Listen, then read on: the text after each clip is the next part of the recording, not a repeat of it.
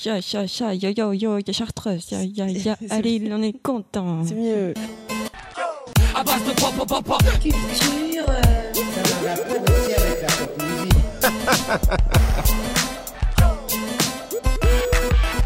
À base de pop pop pop pop. Culture.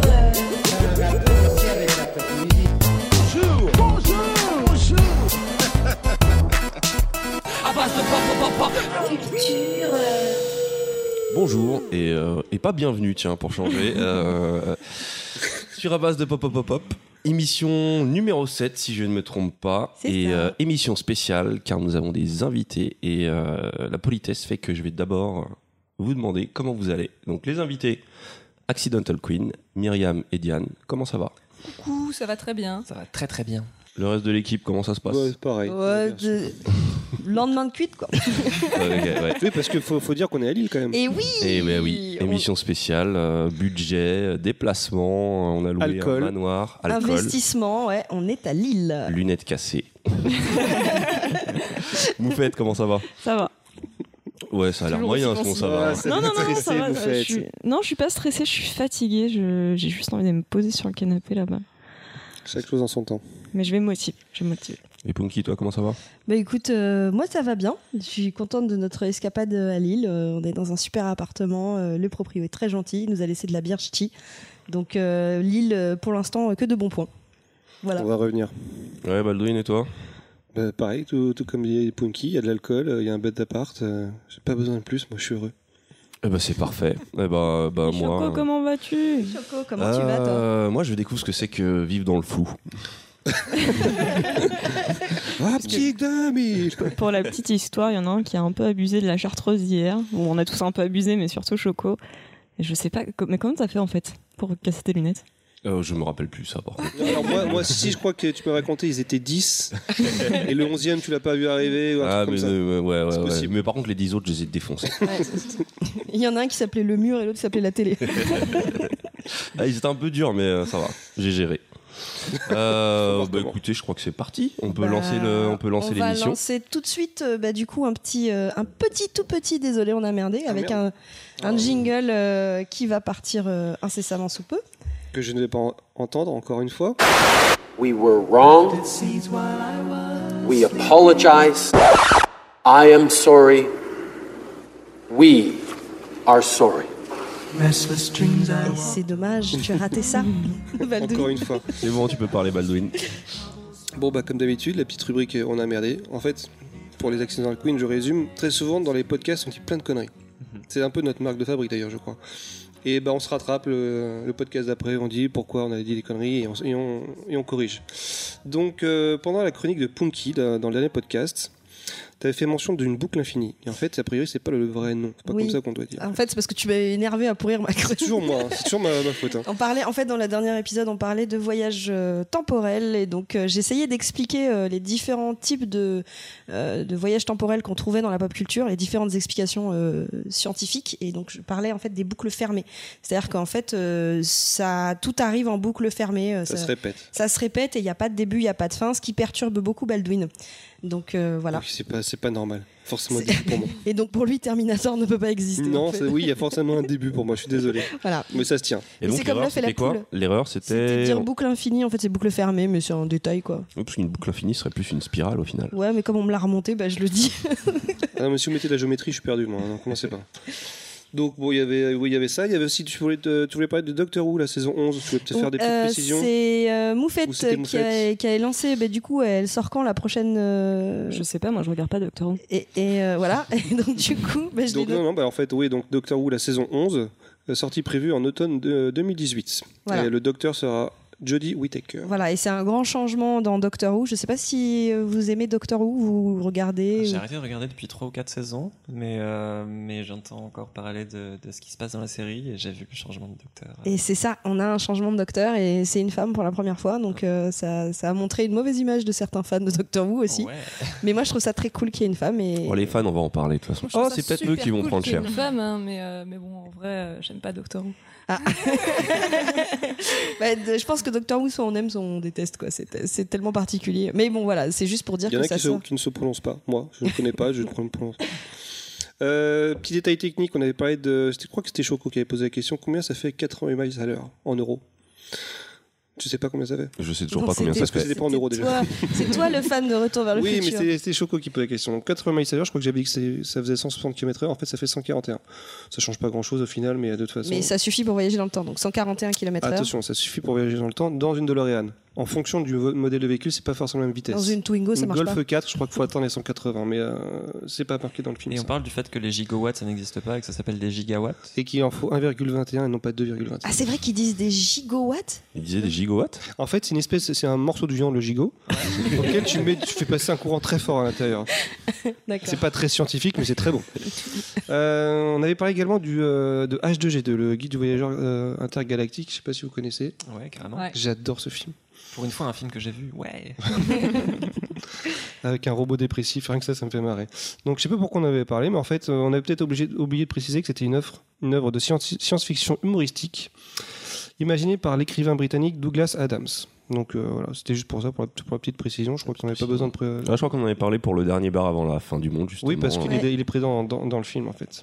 Alors, c'est le dernier pub avant la fin du monde, le film. Le dernier bar avant la fin du monde, c'est le bar à. Oui, mais je crois, que, je crois dans- que dans, dans dans le H2G2, il y a un dernier bar avant Oui, la fin du monde. D'accord. C'est ça. Et où ils ont le fameux problème de linguistique. C'est Euh, L'auteur explique dans le livre avec- euh, que, que c'est compliqué de conjuguer quand tu es à la fin du monde parce qu'en fait, faut que tu parles d'un événement qui est déjà passé, mais comme tu es dans le futur, euh, mais que c'est du passé du futur ou quelque chose comme ça. Attends, j'ai pas assez bu pour te comprendre. Et Voilà. Adams qui a aussi écrit euh, d'autres nouvelles euh, qui ont donné lieu à une série, je- le nom m'échappe. mais Dirk euh, Gently. Dirk Gently. Ah, mais oui, c'est lui vrai. qui avait Dirk Gently. C'est lui qui l'a écrit ouais, à la base. C'est génial, j'adore ce type. J'ai com- j'ai commencé pour l'instant, le faut se mettre dedans. Pour l'instant, j'ai vu qu'un seul épisode. Mais euh, je sais pas Oh là si. là, tu comprendras rien avant au moins euh, le cinquième ou le sixième. Voir la ça me deuxième rassure. saison. Ok, donc je vais m'y mettre à fond. Euh, Qu'est-ce qu'on avait vu aussi ouais. Oui, toi, tu voulais parler du, euh, Euh, de la série Zero Game Escape. Oui, en fait, on, c'est Karim faisait une chronique sur les jeux. Il nous parlait des jeux qui parlaient de voyage dans le temps. Et donc il y a la série. euh, j'ai tous les noms des jeux parce que je les retiens jamais. Je les ai tous faits. Je suis un boulet pour ça. Donc c'est la série Zero Escape Game qui a été réalisée par Kotaro Ushikoshi. Zero Game Un. Autrichien, si je me trompe pas. Vu le nom, je pense. Je pensais qu'il était suédois. Mmh, doute. Et euh, en fait, à chaque fois, c'est neuf personnes qui se font kidnapper par un personnage qui s'appelle Zéro dans un jeu de vie ou de mort. Et il y a eu trois jeux. Enfin, moi, j'en avais fait trois. Alors, le premier, c'est Nine Hours, Nine Persons, Nine Doors. Le deuxième, c'est Zero Escape Virtue Last Reward. Et le troisième, c'est Zero Time Dilemma. Et je vous les recommande. Après, je sais plus sur quoi on peut y jouer. Il y avait sur DS à un moment DS, donné, sur PC. une euh, période, ouais. voilà. Et je Et crois bah que- voilà, la rubrique est terminée. Euh, c'est- C'était court, c'était concis et euh, ça va me permettre de boire un petit coup encore. Eh ben, au programme aujourd'hui, euh, on va d'abord faire une petite interview des invités, assez, euh, assez concise, parce qu'on a un sujet. Euh, on s'est toujours pas mis d'accord sur le nom, mais en gros, on avait trouvé ce mot, la représentativité dans la pop culture. Alors, la représentativité dans la pop culture, je sais même pas si ce mot existe d'ailleurs, représentativité. Et déjà, c'est quoi Pour ceux qui nous écoutent. Euh, bah, bonne question. Moufette, c'est quoi la représentativité? Réveille-toi, que Balance le ballon à quelqu'un, euh, fais la passe. Euh, représentativité. C'est Déjà, la est-ce que représenta- J'imagine que c'est la représentation des minorités dans la pop culture. Exactement. Et même plus largement, c'est est-ce que tu te sens représenté, peu importe qui tu es, dans ce que tu, dans ce qu'il y a comme Ce que œuvre. tu euh, consommes, ouais. C'est une question posée directement. Bah, je pose la, je Non, pose je la pense question à tout le monde. Est-ce que vous- la, la problématique. Je pense que c'est la, question de, de, de l'émission. Vous avez 4 heures. J'ai pas de stylo, je suis désolé. Donc euh, au programme, on aura un petit tour de table sur les œuvres marquantes justement dans tout ce qui est représentation. Euh, Punky va nous faire un petit exposé sur euh, Buffy. Euh, un petit quiz par Baldwin qu'il a oui, alors, euh, énormément travaillé. petit quiz. hein. Moi, pour faire original, euh, l'émission dernière, j'avais fait les voyages dans le temps dans le jeu vidéo. Et ben, je vais faire la représentativité dans le jeu vidéo. Et puis on terminera par, euh, par les recommandations pop habituelles. Et euh, je crois qu'on n'a pas eu de questions d'auditeurs. Donc, euh, Non, mais on a de peut-être des dédicaces à faire passer en fin d'émission. Ha ha ha Ah, c'est quoi les bails? Restez jusqu'à la fin. C'est quoi les bails? Donc euh, bah, c'est parti. Je me sens super. J'ai un problème avec mon micro. J'ai l'impression qu'il est trop bas. C'est bizarre. C'est pas grave. C'est peut-être ta chaise qui est trop haute. Peut-être, peut-être. Ou alors c'est C'est là, peut-être toi qui es trop grand. Ouais. Ou euh, c'est parce qu'on a des conditions de- de- d'enregistrement qui sont très bien et j'ai pas l'habitude de ça. D'habitude, on est soit sur un bar où j'ai pas de chaise, soit on est à 3, à 3 mm du sol et euh, où j'ai mal au genou et là ça va pas, je me sens bien, c'est pas normal, c'est pas normal, il faut qu'on arrête ça. Alors c'est parti. Donc, première étape, c'était quoi? Ah oui, l'interview. Euh, On va m'aider pour ça. Alors, Accidental Queen. Ah, on va vous laisser euh, vous présenter, mais on nous a envoyé un, petit descriptif. Du coup, je vais le lire comme ça. Euh, donc, euh, nous sommes, donc, elles sont, un studio français de développement de jeux vidéo. Donc, on est dans le jeu vidéo, fondé par trois femmes issues de l'industrie vidéoludique. Nous cherchons à créer des jeux qui intègrent des mécaniques nouvelles et explorent des sujets de la vie quotidienne, ainsi que des questions de société, à travers des outils de narration innovants. Franchement, j'aurais pas pu faire mieux. Euh, nous sommes persuadés que les jeux vidéo peuvent être divertissants tout en étant porteurs de valeurs sociales et de messages forts auprès d'un public large et divers. Quand je pense que c'est moi qui ai écrit ça. genre, l'entendre- dit comme ça, là, ça, ça, fait, un- ça sonne un peu pompeux. Tu sais, j'ai mis des mots de plus de trois syllabes, j'aime pas ça. Ouais, il manque disruptif, j'ai mis vidéo ludique déjà. Non, mais ça, ça fait bien. Mais du coup, euh, allez-y. euh, qui êtes-vous euh, Et pourquoi Présentez-vous déjà. Pré- Présentez-vous peut-être personnellement et puis ensuite euh, le studio. Vas-y, présente-toi, c'est toujours moi qui le fais d'habitude. Allez, vas-y, Bah, bonjour, je m'appelle Diane Landais, je suis programmeuse chez Accidental Queens. Euh, je sais pas, on fait une présentation un petit peu type CV, euh, d'où je viens, qu'est-ce que j'ai Bah non, type euh, dans un bar, on se rend compte. Type Tu, bar, fais quoi dans la vie Ah, euh, Qu'est-ce que tu bois Euh, Bien de bière. Euh, donc on fait des jeux vidéo et puis, euh, et puis moi je m'occupe de la partie programmation, technique, tout ça. Euh, je suis la, personne qui a le moins de compétences euh, artistiques dans ce type d'équipe, mais je suis là pour faire en sorte que les autres puissent euh, bah, utiliser leurs compétences artistiques pour faire des choses chouettes avec. Donc là, si je suis dans un bar, je te dis donc c'est toi qui fais que le jeu il marche.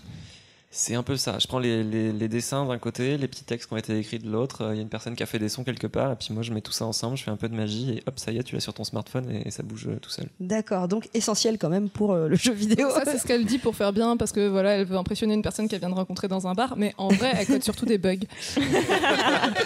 Bien Ça balance. fasse. Je suis désolé. hein. ça balance, ça balance. Et au niveau, et au niveau du background, euh, qu'est-ce que tu faisais avant justement la fondation du studio? Alors moi j'ai bossé pendant 4 ans dans un autre studio euh, à Nantes, dans l'ouest de la France, euh, où je faisais aussi de la prog et euh, voilà donc sur euh, sur des jeux narratifs mais avec un tout autre tout autre format et pas du tout le même contenu. Euh, mais avant ça du coup j'ai étudié euh, bah, de l'informatique, euh, donc une licence d'informatique euh, générale. J'ai pas fait d'études spécifiquement dans le jeu vidéo, mais euh, voilà as- assez vite euh, dans mes études d'informatique, je me suis rendu compte que je voulais aller plutôt dans le jeu vidéo le jeu vidéo. plutôt Ok. que d'aller faire des applis pour la SNCF ou pour des banques. Et du coup, tu t'es tu t'es formée euh, toute seule? Euh, en partie, ouais. En fait, j'ai surtout eu la chance d'avoir un stage dans une boîte de jeux euh, au tout début où je me suis dit je veux bosser dans le jeu. Il y a, il y a une boîte qui m'a laissé ma chance, un studio qui s'appelle Pasta Games qui est à Paris. qui Ah, sont des gens Pasta adorables. Game, oui. Euh, et, euh, et voilà, su- sur un malentendu, je ne sais pas encore pourquoi, euh, ils, ils- ils ont accepté de me prendre en stage et euh, voilà, donc ça a un peu euh, solidifié mon envie de, de bosser dans ce milieu. Et donc Myriam, Faut que je finisse mon choco. Quel super timing, Choco, c'est impressionnant. On les gave au chocobon en fait. c'est beaucoup trop bon. Mais euh, bah, du coup, moi, je, je- suis graphiste à la base. Hum. Donc, euh, et du coup, j'ai évidemment pas du tout fait tous les dessins des deux jeux, en fait, parce que euh, je fais aussi, sur le premier, il y avait une autre graphiste, et moi, je faisais la communication. Donc voilà, c'est les deux casquettes que j'ai eues euh, chez Accidental Queens. Et, euh, et euh, maintenant, je m'occupe aussi de tous les trucs un peu chiants, genre les, les papiers administratifs, euh, les dossiers, parce que voilà, ouais, un, un studio de jeux vidéo, c'est pas, c'est pas juste faire des jeux, malheureusement. C'est Euh, 10% faire des jeux et 90% euh, faire en sorte de- d'être dans un environnement où on peut faire des jeux. Voilà. Et, et voilà, moi avant j'ai fait une école super bien qui s'appelle l'Engmin. Et euh, j'aime bien faire la pub de l'Engmin parce que c'est- c'est une école qui est gratuite en fait. Donc euh, pour tous les gens qui se disent Ah, j'aimerais trop faire du jeu vidéo, mais euh, c'est relou, les, les écoles elles sont toutes privées, elles coûtent 10 000 boules par, euh, par an et je les ai pas. Mais en fait, il existe aussi une école, euh, une irréductible euh, qui est gratuite et qui est vachement bien et où on peut faire plein de projets et découvrir tous les métiers du, du jeu vidéo. Et voilà. C'était le petit instant. Elle se trouve où, cette, euh, cette école? À Angoulême, ouais, enfin, il y avait un hein. Voilà, il y a un sacrifice quand même. C'est juste pour savoir parce que des gens ils vont dire ouais génial mais elle est où? D'accord. ok. Tu peux pas Mais c'est une très belle ville Angoulême en même temps. Ouais, Ouais, non, il y a- à ce qui paraît. il y a de la BD aussi là-bas. Tu peux faire de la BD en jeu vidéo? Enfin je sais pas, il y a des concepts à faire. Alors euh, ouais, c'est bien. En plus, il y a plein de- d'étudiants dans des écoles de l'image. Donc si, si on cherche des graphistes là-bas, c'est super pratique euh, pour les trouver. Euh, Il y a des super bars. euh, Enfin non, c'est pas mal. C'est pas mal. On revient pendant- toujours au bar. Pendant six mois, un an, puis après c'est genre mais quand même il y a rien ici. Et du coup, euh, vous vous êtes rencontrés comment? Enfin, comment est venue cette aventure? L'histoire d'Accidental Queens, elle débute avec l'histoire de A Normal Lost Fun, qui est notre premier jeu. Et cette histoire, elle commence en janvier 2016 à l'occasion de la Global Game Jam. Du coup, on va présenter très rapidement ce que c'est qu'une Game Jam. C'est un événement dans lequel euh, des gens qui se connaissent ou pas euh, se rassemblent et créent des jeux vidéo dans un temps limité. Euh, en l'occurrence, la Global Game Jam, c'est un événement qui a lieu tous les ans, qui est international, où des gens se réunissent dans des lieux, différents lieux. Il y en a plusieurs en France, il y en a plusieurs dans plein d'autres pays. Il y avait, je sais pas combien de pays qui ont participé cette année, mais beaucoup. Euh, donc voilà, donc c'est international tous les ans en fin janvier et euh, ça dure 48 heures. Il y a un thème qui est proposé au début, qui est souvent un, un- un mot, une idée, un, un truc qui peut être interprété de plein de manières différentes, qui sert de point de départ pour la création d'un jeu. Et donc euh, en 2016, euh, j'ai participé à la Global Game Jam À quel endroit? À Angoulême. T'as vu comment j'ai fait du foreshadowing et, Et tout le dans- podcast est sponsorisé par la ville d'Angoulême. Euh, donc j'ai été à, à Langemin pour participer euh, parce que donc, je connaissais des, des gens qui étaient là-bas, mais c'était un peu par hasard. Euh, et je me suis retrouvé à faire un jeu avec trois personnes que je ne connaissais pas, que j'ai rencontrées sur place. Et ce sont les trois personnes avec qui on a fait A Normal Lost Fun. Plot twist, c'était pas moi. C'était pas Myriam.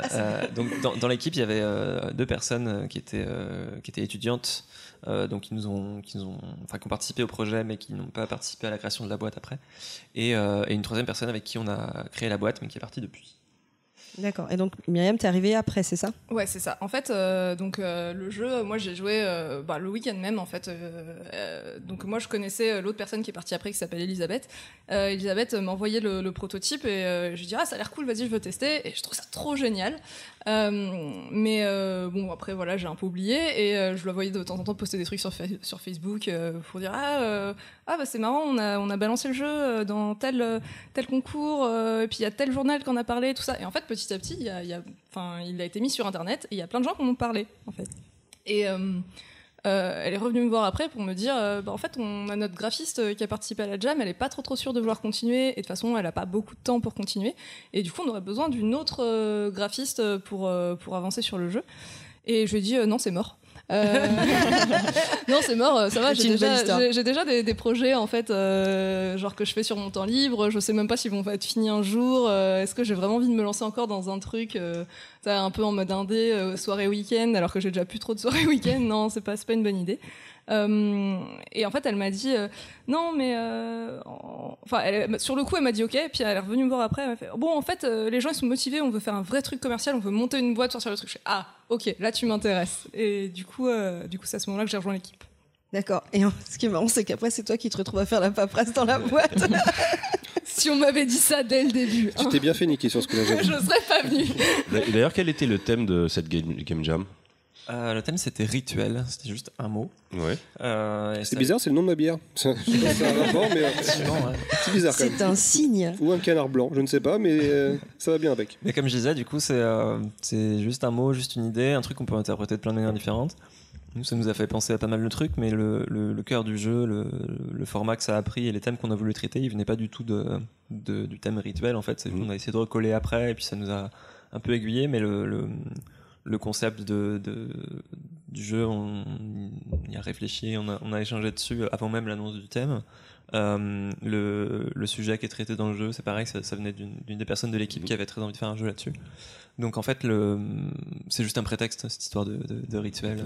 Mais du coup, on peut dire que c'est les rituels qu'on a tous avec nos téléphones portables. euh, C'est ce que j'allais Ouais, dire finalement. on a euh, trouvé j'allais dire, comment vous avez raccroché C'est pas mal, c'est pas mal bien joué. C'est un rituel. Enfin, t'as des, t'as des, Ouais. Non mais c'est ça, c'est nos- usages avec les téléphones. Donc voilà, il y a aussi la, la question de, bah voilà, un rituel, c'est un truc qu'on fait tout le temps sans forcément s'interroger dessus. Donc c'est un peu aussi euh, nos, nos biais, nos habitudes et tout ça. Et donc le, le jeu vient interroger euh, bah, certaines de, de nos habitudes, de nos préjugés. Euh, et puis tout simplement, le point de départ du jeu, c'est euh, c'est l'anniversaire du personnage principal et euh, le personnage n'est pas là. Euh, voilà, l'anniversaire en famille, c'est un peu le, le rituel familial pour plein de gens. Vous êtes des très bons commerciaux pour trouver des trucs.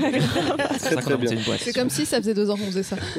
Très très Mais bien. euh, de mémoire, parce que j'avais fait le premier jeu il y a un moment déjà, euh, vous parlez de, du game jam dans, dans le jeu Ouais, c'était un petit clin d'œil. Il y a- il y, a un personnage qui propose, euh, qui propose au, au- au perso principal de venir participer à une game jam, qui explique euh, brièvement ce que c'est. On fait des jeux. Il y a plein, plein, plein de, de caméos et de clins d'œil dans le premier, et en fait, c'était tellement gênant qu'après on s'est dit, bon, dans le deuxième, on fait pas ça. Et en fait, euh, dans donc le premier jeu qu'on a fait en, en 48 heures, le premier prototype de- du jeu, en fait, euh, c'était c'était blindé de, de vannes, de références à des gens qu'on connaît ou des gens qui nous ont filé des coups de main même pendant pendant ces 48 heures parce que euh, on était quatre dans l'équipe, mais euh, ça nous a pas empêché d'aller déranger des gens au milieu de la nuit pour leur dire traduis-moi ce truc speed s'il te plaît parce qu'en fait on le fait aussi. Oui, On a parce le droit à l'appel à un ami C'est ça. Il y a, il y a- il y a une, une anecdote assez drôle d'ailleurs sur les, les traductions, c'est que le jeu, la toute première version, une des raisons pour laquelle elle a aussi bien circulé sur Internet, c'est qu'elle était déjà en trois langues. Elle était en français, anglais, espagnol. Pourquoi 48 heures. Pourquoi Vous avez fait ça en 48 Parce heures. qu'en fait, euh, une des personnes de l'équipe, c'était un étudiant euh, qui venait euh, d'une école de Cologne, euh, En donc en Allemagne. Euh, parce qu'il y a un partenariat entre cette école et l'Engmin. Donc il y, a- il y a des étudiants qui viennent faire la, la jam et du coup rencontrer des étudiants français, tout ça.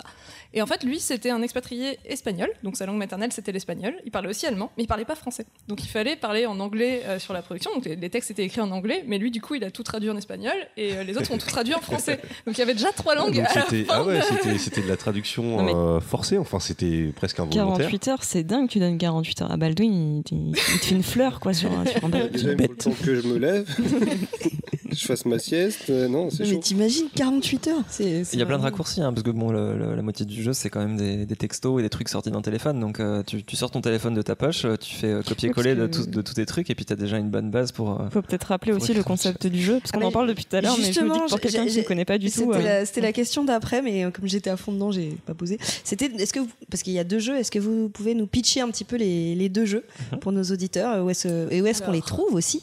E Normal Lost Fun, euh, qui est le nom du premier jeu.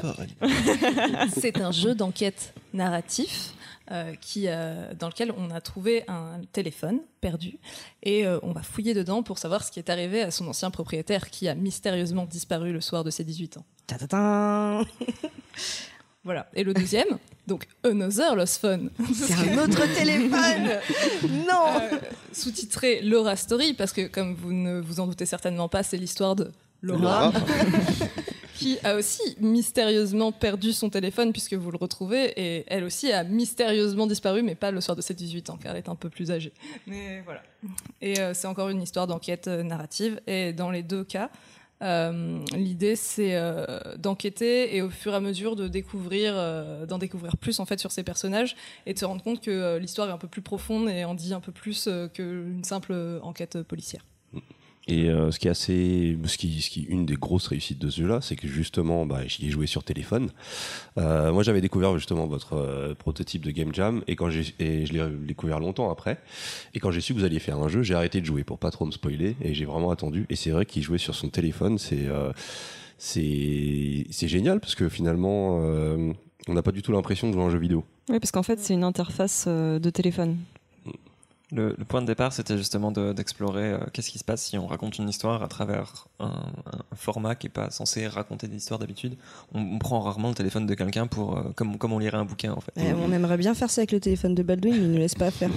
Mais et pourtant, ne le faites voilà, pas dans la vraie vie. Dans la vraie vie, pas- Non, mais j'ai joué à un nouveau euh, jeu, là. bouquin, mais, euh, voilà, chaque, chaque téléphone va raconter une histoire qui va être euh, alors intéressante, je sais pas. hein, Bah, et- sans vouloir juger Baldwin, peut-être que ton Ah bah, euh, si, bah, vous saurez vraiment ce que j'ai mangé, c'est tout ce, que, tout ce qui se passe dans mon téléphone. Mais voilà, en tout cas, le, le téléphone d'une personne va nous dire beaucoup de choses sur, euh, sur sa vie, sur la manière dont cette personne va échanger avec ses amis, ses parents, ses proches. Peut-être que c'est pas. euh, Enfin voilà, peut-être qu'on on va avoir plusieurs regards sur euh, une même histoire. Alors, qu'est-ce qui s'est passé à la soirée? Ah, Bah, j'ai vu euh, machin, et puis en fait, machin, on va lire autre C'est chose. c'est le journal intime du 21 e siècle. Je, trouve que ça fait, enfin, ça fait qu'on s'attache au personne. Enfin, oui, on a l'impression de, le- de connaître la personne parce qu'on est dans un. Le téléphone, c'est quand même très intime. Euh, euh, quand tu mets tous tes messages, tes photos, tes, puis tu sais, as différents niveaux de protection, etc. Bah, finalement, c'est ta vie. Voilà. Euh, donc du coup, tu as l'impression que tu la connais, que c'est que, que c'est quelqu'un que- qui est proche de toi, Mm.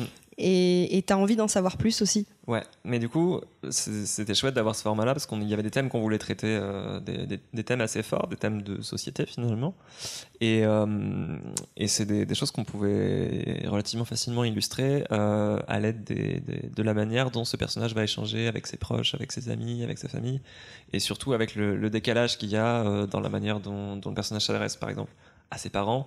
Et la manière dont, dont le personnage s'adresse euh, à des gens sur une app de rencontre, par exemple. C'est pas du tout les mêmes rapports, c'est pas du tout les mêmes sujets de conversation, mais c'est pas du tout la même façon de parler non plus. D'ailleurs, a- félicitations d'ailleurs sur les, sur les niveaux de langage, c'était vraiment super réussi quand on passe d'un personnage à l'autre, quand on est sur un jeune ou euh, quelqu'un qui s'adresse à ses parents. C'est vrai qu'il y avait, euh, il y avait quelque chose de très authentique dans l'écriture. Il y, a, euh, il y a eu un gros effort qui a été fait à ce niveau-là, et puis surtout, en fait, il y avait bah, deux personnes à l'écriture, donc ça permettait aussi euh, plus facilement d'avoir des voix en fait différentes euh, au niveau des différents personnages, parce qu'il y en a qui ont été écrits par une personne, d'autres par une autre. Ça permet déjà de, de donner un certain cachet. Et puis bon, ensuite, il y a eu énormément de tests et de gens qui ont relu. On a demandé, on a fait tester à des ados. On a dit, ok, est-ce que les ados aujourd'hui ils parlent comme ça? Et on a aussi fait tester à des trentenaires, quarantenaires. On leur a dit, est-ce que vous comprenez ce qu'ils disent? Et, et du coup, on, voulait avoir un juste milieu entre bon, on, on fait pas parler des, des ados de façon extrêmement ringarde. euh, Il y, avait quand même, euh, il y, a- il y a des choses qui ont été retirées du jeu. hein. Il y avait un, un moment un personnage qui disait chiche. Est-ce que les ados d'aujourd'hui Non. Personnellement, moi je le dis, ça m'arrive. Moi aussi, Voilà. je le dis, ça y est, je suis vieille. Mais, mais nous n'avons pas 18 ans. Mais euh, tout ça, c'est le cas dans le- la version finale du jeu, mais en fait, euh, donc, puisqu'on ne l'a pas dit, le, euh, A Normal Lost Fun est sorti euh, sur mobile, donc iOS. Android, euh, ainsi que sur Steam et très récemment sur Switch. Sur Switch, attention. Ah mais c'est la nouvelle, la, nou- enfin, le- la nouvelle du jour là, parce que j'ai vu passer ça sur Twitter. Ça arrive sur Switch ou ça vient d'arriver sur C'est Switch. arrivé sur Switch depuis le 1er mars. Ouais. Ah, donc Euh, j'ai quelques jours de on a- retard. ça va, c'était la semaine dernière. On a fait en fait euh, porter le jeu. euh, bah, ça fait longtemps. Enfin, le jeu est sorti euh, depuis le depuis janvier euh, 2017. Donc un an après la, la version prototype euh, faite à la Game Jam. Voilà. Et donc euh, un peu plus d'un an encore après, donc on l'a fait porter euh, fait porter euh, sur Switch euh, par euh, nos copains de Steven Studio. Je fais une petite dédicace euh, qui euh, qui font du portage console euh, de jeux euh, existants. Et euh, et en fait c'est c'est très très cool parce qu'on arrive à toucher comme ça une autre audience en fait qui ne joue, bah, surtout les gens qui ne jouent que sur console et qui autrement ne, seraient jamais tombés sur le jeu parce qu'ils jouent pas sur mobile ou PC. Ou... Très intéressant. Hi- Hier, il y a une personne qui disait Ouais, j'ai découvert ce jeu euh, Normal Lost Fun qui a l'air super cool sur Switch. euh, je trouve que ça s'adapte vraiment à la Switch, c'est trop bien. Est-ce que tu as déjà utilisé un tel Parce qu'en fait, euh, en fait, euh, donc euh, ils- Steven, ils ont été très très très forts. Euh, On leur a dit bon, quand même. Par contre, c'est un téléphone, donc est-ce que vous pouvez faire en sorte que la Switch, on ait un peu l'impression d'être quand même sur un téléphone? Et du coup, euh, ça prend complètement en compte. on peut la mettre en mode portrait. Ah, c'est ce que j'allais Et, dire. ouais. euh, et du coup, on a l'impression d'avoir une grosse fablette euh, dans, dans la main. Et puis, euh, en plus, avec les Joy-Con qui vibrent, bah, c'est même mieux que la version téléphone, parce que sur téléphone, ça vibre pas. Et là, oui. Donc, euh, on a l'impression d'avoir un, un gros téléphone, et puis ça marche plutôt pas mal. Après, sur la télé, je pense que ça, ça marche un peu moins bien. Mais... Ouais, c'est sur la tablette. Si la euh, télé la tactile peut-être, sinon ça va être compliqué.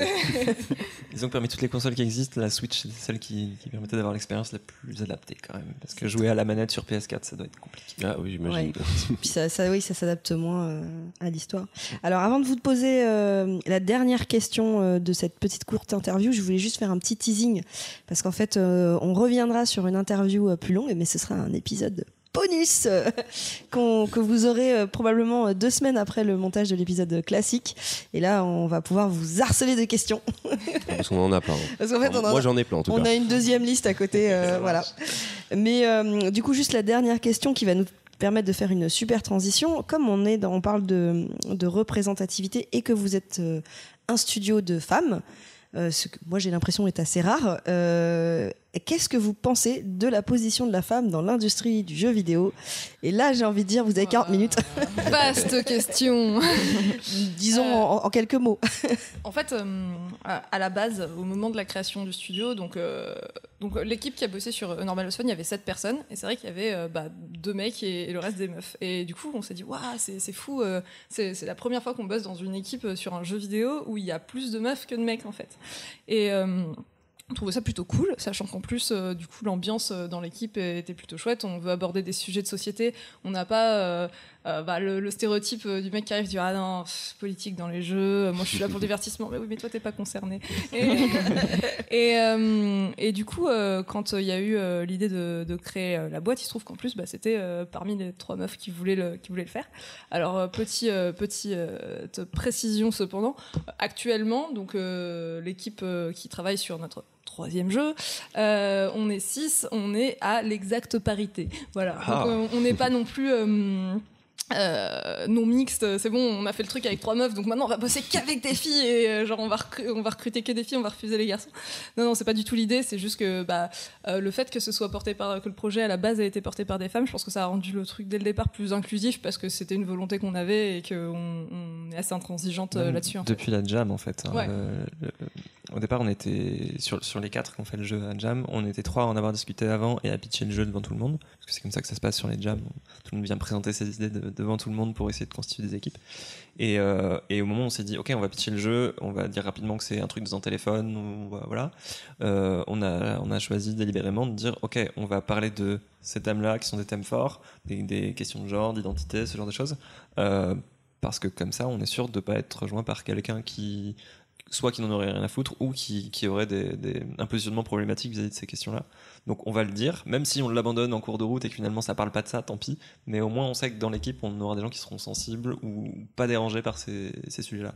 Donc ça nous a permis d'être rejoints par, par une quatrième personne qui, bah, qui avait très envie de porter ce thème-là aussi.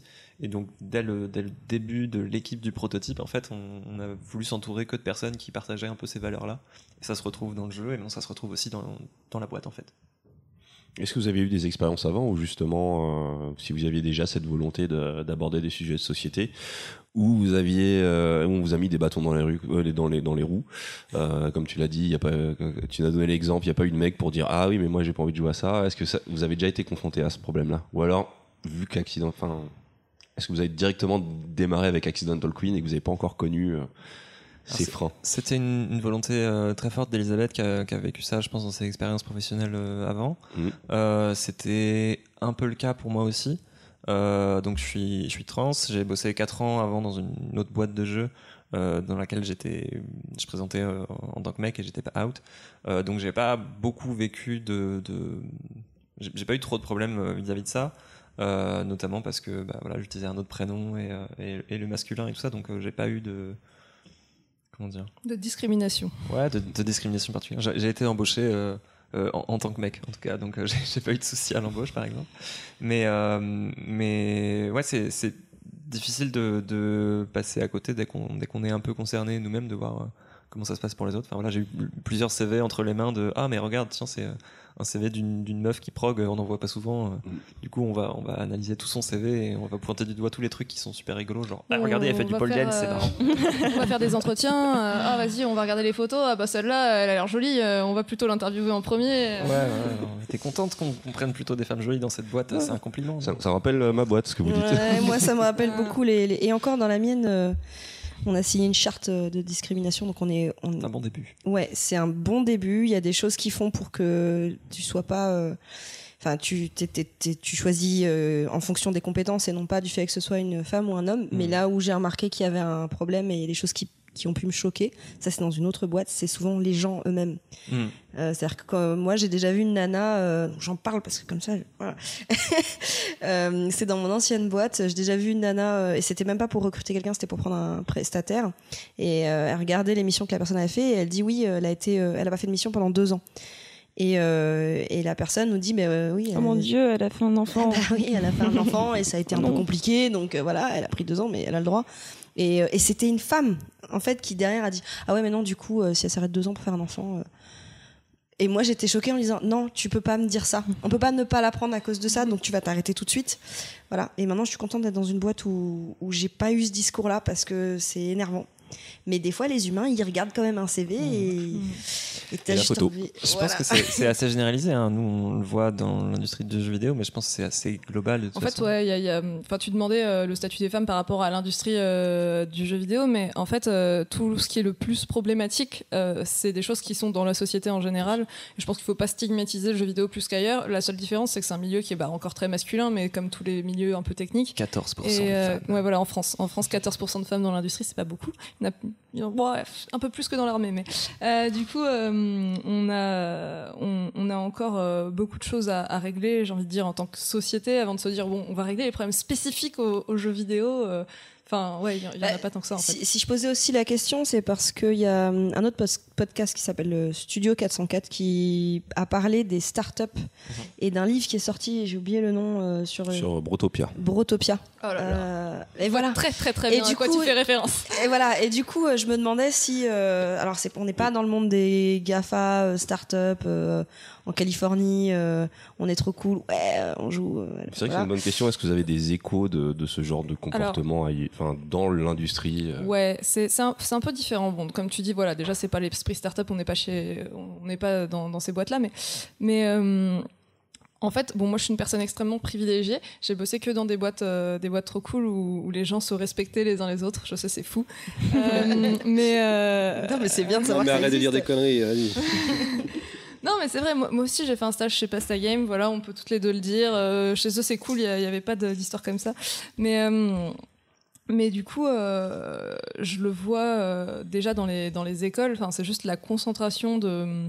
Euh, Bah, de mecs qui ont tous un peu les mêmes euh, les, mêmes références les, mêmes référentiels en tout cas et, euh, et le manque de diversité déjà à ce niveau-là fait qu'il y y a forcément la tendance à être un peu en mode entre bros etc je pense que rien que le fait de faire rentrer plus de personnes diverses ça aide déjà à, renverser un peu cette tendance là après C'est des pas qu'une question de, de les faire rentrer, c'est aussi faut qu'elles. Enfin, les faire rester après mais Il y, y a- il y a plein de problèmes en fait. Euh, Moi, du coup, j'ai fait mes études de- en- dans l'informatique. Euh, à l'IUT, j'avais une promo de 100 personnes sur laquelle il y avait 4 meufs.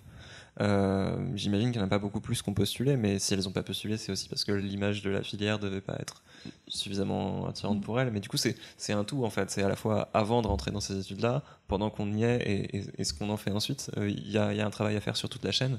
Et, euh, et voilà, genre, si on dit que les femmes ont fait ces études-là et qu'en fait euh, elles restent qu'un an dans, les, dans leur boîte et que euh, en fait ça se passe mal, bah il y a personne qui va venir. Mais pourquoi elles restent pas? C'est parce que c'est comme ça dans les boîtes. Et effe- effectivement, j'ai eu euh, des échos à ce niveau-là. euh, Bah, d'autres, euh, boîtes, euh, j'ai des amis euh, qui, qui ont eu des histoires. Alors, euh, ça va du simple euh, sexisme ordinaire, euh, les, les bites dessinées sur les tableaux et, euh, et les femmes à poil accrochées sur les murs, et euh, ça va jusqu'à des histoires de harcèlement sexuel et euh, qui ne sont pas punies en fait parce que elles sont pas vues comme telles par le management qui est aussi bah, soit des hommes, soit des femmes dans le même genre que celles qui veulent pas embaucher des gens pour leur congé maternité, tu vois, genre qui vont dire bah Ce n'était Ouais, qu'une euh. Les lobotomisés, je les appelle. Si t'es pas, si pas capable de, de supporter ça, en fait, qu'est-ce que tu fais là? Bah non, c'est pas, c'est pas ça. En fait, Le- tu devrais punir l'agresseur, pas dire à la victime que, euh, que c'est de sa faute. Mais euh, souvent, parce qu'on a beaucoup parlé là-dedans de euh, hashtag balance ton porc, tout ça. Enfin, moi, je me suis rendu compte que euh, souvent les femmes qui sont du mauvais, dans le mauvais camp, elles sont pires que les hommes.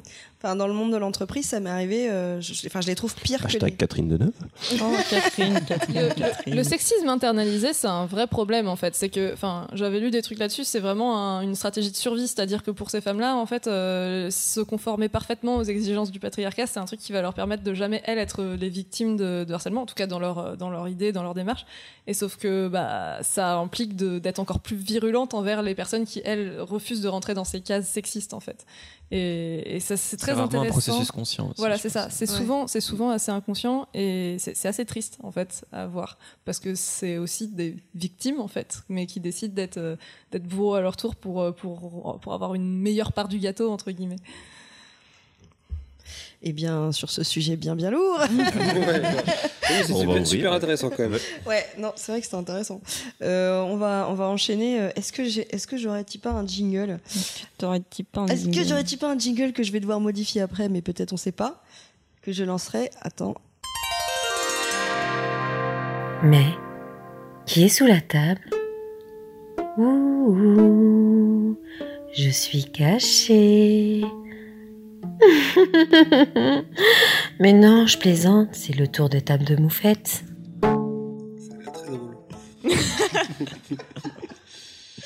Voilà, donc euh, on s'amuse à faire des nouveaux jingles parce que on a une personne euh, qui est cachée, cachée quelque part dans cet appartement qui nous fait des voix et du coup maintenant. Mais qui ne fait pas que ça, qui apporte les bières, qui apporte qui les apporte les chocomons. bières, qui fait des crêpes, Elle est pas très bien cachée, je la vois d'ici. Elle est pas très bien cachée et du coup euh, depuis euh, les chroniqueurs demandent tout, demandent de le- tout un tas de voix. Donc c'est à toi. D'ailleurs, en pour le sujet, on s'était dit qu'on allait faire quelque chose de très très très respectueux pour Ouais. les femmes. Alors je vous préviens, tous les jingles sont à peu près dans cet esprit-là, donc c'est de la grande ironie. Faut pas dire quand c'est ironique, ça, ça, ça tue Ah les bon alors il faut pas dire que c'est ironique. Donc c'est pas ironique. Donc c'est pas ironique. C'est premier degré. à toi Moufette. Euh, moi, j'avais envie de parler de certaines œuvres qui ont pu montrer des choses à une époque où on ne les montrait pas, où c'était pas tellement ancré.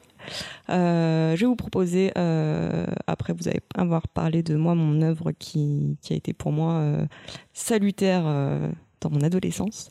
Euh, je ferai un tour de table pour vous demander les œuvres qui vous, ont marqué ou qui vous ont fait plaisir à voir euh, parce qu'on voyait des choses qu'on ne voit pas d'habitude, euh, que ça faisait plaisir. Moi, c'était en 2004. Donc en 2004, j'avais 13 ans. Voilà. Vous savez tout de moi. J'avais 13 ans et à 13 ans, je commençais déjà à me questionner un petit peu sur ma sexualité, à savoir est-ce que j'aimais bien les filles ou pas trop. Je savais qu'il y avait un truc, mais pas trop. Et puis en même temps, à 13 ans, euh, en 2004, on voyait pas de gays à la télé, on n'en parlait pas. Enfin, si on en parlait, mais je veux dire, à 13 ans, quand t'es au collège, tu connais pas de, t'as pas d'amis gays, tu, ou t'en entends de loin, ou au dîner de famille, Hey, Raymond, tu te rappelles de Julien? Eh ben, il est pédé! Mais c'est tout ce que t'en entends. Enfin, moi, en tout cas, c'est tout ce que Tu j'en fais entends. super bien le beau. Tu fais très bien le beauf. Et puis en 2004 euh, est sortie une, une série euh, du nom de The L euh, dans laquelle pour la première fois on avait des personnages qui étaient euh, qui étaient bah, c'était une enfin lesbiens pour la- c'était c'était une- une- un groupe de femmes lesbiennes euh, et il n'y avait pas de c'était vraiment une série écrite par une lesbienne jouée par euh, la plupart un casting euh, complètement gay euh, et qui en parlait de façon totalement naturelle. C'était pas. En fait, à l'époque, on avait on a vu quelques tentatives très foireuses que moi j'appelle euh, le l'effet Misha Barton. Puisqu'il y avait eu en fait un film qui s'appelait Lost and Delirious où la lesbienne à la fin se suicidait, qui était jouée par Misha Barton. Et il y avait sinon le truc de euh, l'hétéro qui tente euh, une aventure euh, lesbienne, mais qui finit quand même par finir avec le beau mec blond de la série. Et donc c'était dans Newport Beach et c'était encore Misha Barton. Et on n'avait pas en fait du coup cette vraie représentativité. Et là, c'était la première fois qu'on pouvait parler de drague, qu'on pouvait parler de trans, de d'hommes lesbiens, sans qu'il y ait de tabou, sans que ce soit abordé de manière un petit peu bizarre ou un petit peu expérimentale. Et à cette époque-là, c'était juste ouf parce que, parce que j'avais 13 ans et que moi, j'avais personne à qui parler de ça. Et que bah, toutes les semaines, j'avais un épisode où je pouvais voir des nanas euh, vivre leur sexualité complètement euh, libérée euh, et apprendre plein de trucs. Et c'était mon, mon petit truc à moi. Aujourd'hui, c'est carrément ancré. On a, ce, ce que j'appelle aussi le syndrome Netflix, c'est-à-dire que dans toutes les séries de Netflix, maintenant, t'as un gay ou une lesbienne. Donc, il n'y a plus ce truc-là, mais il y a 15 ans, en fait, c'était, juste dingue de voir ça, de voir ça à l'écran. Et heureusement, maintenant, il y a quand même des séries euh, qui parlent de ça. On a Orange is the New Black, euh, on a Féminin Féminin, que je recommande, qui est une petite série euh, québécoise qui a deux saisons. Euh, c'est, très sympa, ça se regarde sur, sur YouTube. Joséphine Ange Gardien. Joséphine Ange Gardien, exactement, très bon exemple. Euh, non, mais on en a, par- enfin maintenant, on en parle vie. partout. Euh, Il y en a Grey's Anatomy, Sense8 Walking aussi, Dead, euh. Sense8. Euh, c'est représenté un petit peu partout. Et mais à l'époque, c'était génial. Et moi, c'est, euh, c'était ma, ma- ma petite pépite de quand j'étais gamine. Et, et merci, euh, merci. euh. Ça veut dire qu'aujourd'hui, il y a peut-être d'autres petites filles comme toi de 13 Alors, je leur conseille pas The L World parce que ça a quand même vachement mal vieilli. J'ai regardé ça il y a pas très longtemps, je me suis dit waouh, quand même. Mais, euh, mais non, je pense que. ma- Alors, je sais pas comment c'est, c'est vrai que je me suis posé la question euh, il y a quelques temps. Je me suis dit aujourd'hui, est-ce qu'au collège, être gay, ça pose moins de soucis qu'il y a 15 ans? Euh, Malheureusement, le collège, c'est quelque chose de dur. hein. Je suis ouais, pas les enfants que- restent méchants, mais je me dis c'était, c'est, enfin maintenant qu'on en voit un peu partout à la télé ou qu'il y a, enfin que c'est plus ancré dans la société, est-ce que c'est plus facile d'en parler quand t'es au collège euh, qu'il y a 15 ans. Est-ce que c'est pas bien aussi pour les pour les parents? Enfin, moi, je me dis si un jour euh, justement j'ai des enfants euh, qui sont gays, peut-être le fait d'avoir vu des choses à la télé, ça me fera réagir euh, euh, mieux que si j'avais rien vu ou que j'étais pas informée ou parce que enfin je, indépendamment euh, de, de, ce que tu peux penser, je me dis aussi qu'une mère ou, un père peut être effrayé non pas parce que l'enfant est gay, mais pour la vie qu'il va avoir. Je pense que c'est la, première chose que se dit un, parent. Ça, c'est quand je pose des questions à mes, euh, à mes copines maman ou à ma cousine maman. euh, Je demande et voilà. Alors. J'ai de la chance d'avoir des gens autour de moi très tolérants, mais eux, ils se disent, essaye de réfléchir d'une mère. À partir du moment où elle a expulsé son gamin, dès que le gamin a mal, elle a mal. Donc en fait, la mère peut avoir peur euh, aussi pour l'enfant. Oui, de toute façon, je pense que c'est la plus grosse inquiétude de- des parents. Enfin, moi, quand euh, je me souviens quand euh, quand j'ai fait mon coming out, ce que m'ont dit mes parents, en- tout d'abord, c'était vraiment moi. Enfin, moi, il y a pas de souci. Je préfère que tu sois heureuse avec une nana plutôt que complètement malheureuse et misérable avec un mec. Elle m'a dit, je veux juste pas. Enfin, surtout ma mère m'a dit, je veux juste pas qu'on t'emmerde avec ça, quoi. Je pense que c'était leur, euh, leur, leur plus grosse inquiétude. Bon, il y a eu un petit, un petit temps d'adaptation quand même. euh. Ouais, on a- Bah, ma mère, ma mère, il y a, il y a faut cru pendant dire, longtemps. t'es- hein, euh. Gay et, euh, et vegan. Déjà, c'est deux trucs, c'est bien, c'est compliqué là.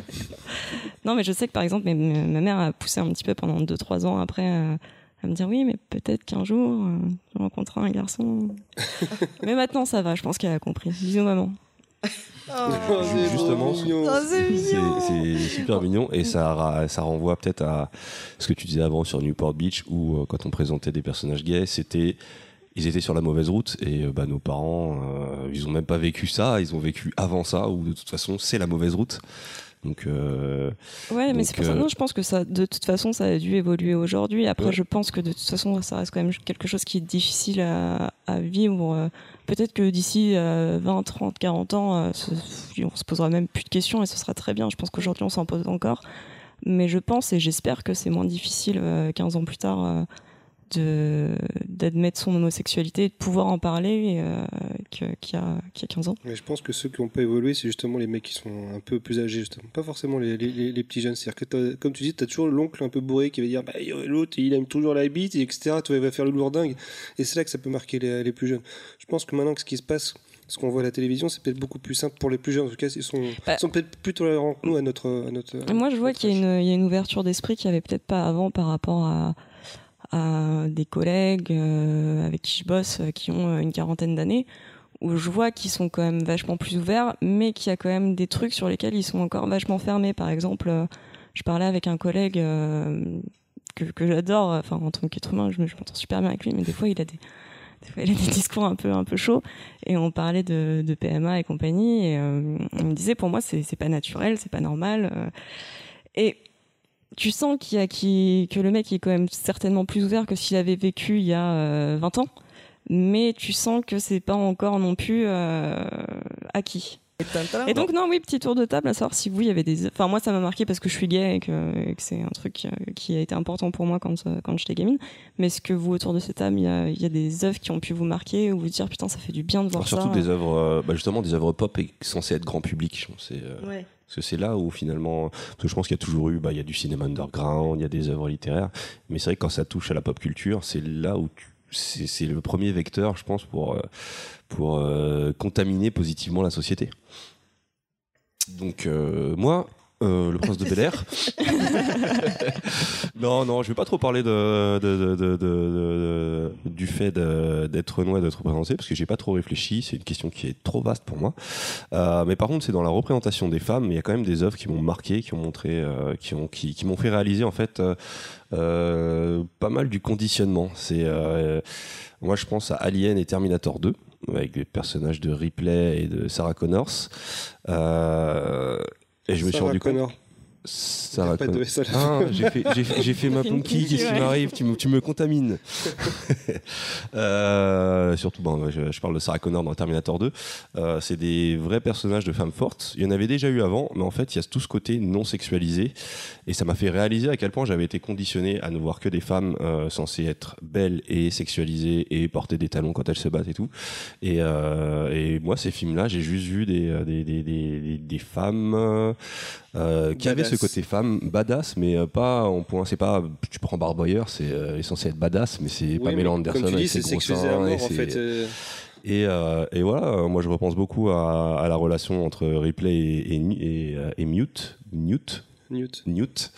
Il y avait Euh, même Vasquez aussi Newt, dans, Newt, dans Newt. Alien qui était pas sexualisé, qui était vraiment. Ouais, ouais, ouais, qui était un vrai bonhomme et tout. Donc, euh, ouais, moi, ça fait vraiment partie des premières œuvres qui m'ont fait réaliser euh, comment justement la pop culture pouvait influencer euh, ma façon de voir, les, euh, entre autres, les femmes.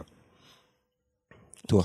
Mais Diane, je sentais que tu voulais dire quelque chose. Ouais, mais on en a déjà parlé du coup, mais, mais Sense8, c'était, c'était ma grosse. Ah, j'ai juste Ah, donné le nom, donc tu peux en Ah, parler de bah, Sense8. Sense8, c'est extrêmement bien. Euh, Il y a des tas de personnages, euh, il y en a aucun qui se ressemble et pourtant ils ressemblent tous à quelqu'un qui existe en vrai. C'est, c'est une œuvre qui représente euh, la société telle qu'elle est vraiment et pas telle qu'on pense qu'elle est. J'ai volé cette phrase à Myriam, je suis désolé. Ouais, enfin après dans Sense8 ils sont tous beaux, ils sont tous minces, voilà. Mais oui, ça, ça va déjà tellement aspects, dans le bon et sens. s- sur les sur les aspects qu'on qu'on a l'habitude de voir mal traités, euh, ça, ça va très très bien.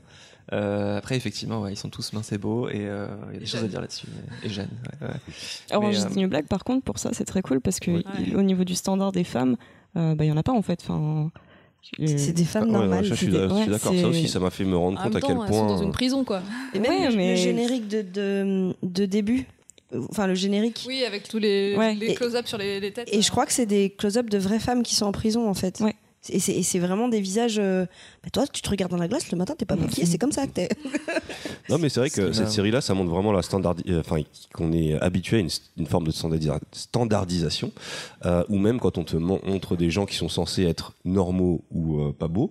En fait, non, c'est soit ils sont, euh, quand, soit quand ils sont pas bons, on va prendre euh, Rosie Perez, euh, je sais plus comment elle s'appelle, quelqu'un de très très moche, soit on va prendre quelqu'un de beau Ah, euh, qui de on va mettre, euh, Et on va lui mettre des Ouais. lunettes et on une va queue de mettre des cheval. lunettes et une queue de cheval.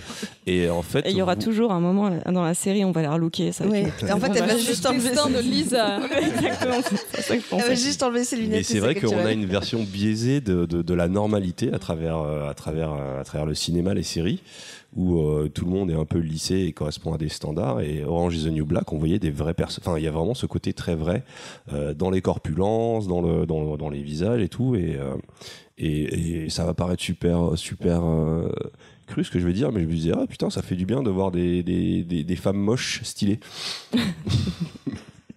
Parce qu'on n'en voit pas. Ce qui m'a, ce qui m'a particulièrement touché dans Sense8, c'est, euh, c'est le fait qu'il y ait une, une meuf trans et qu'elle soit jouée par une meuf trans.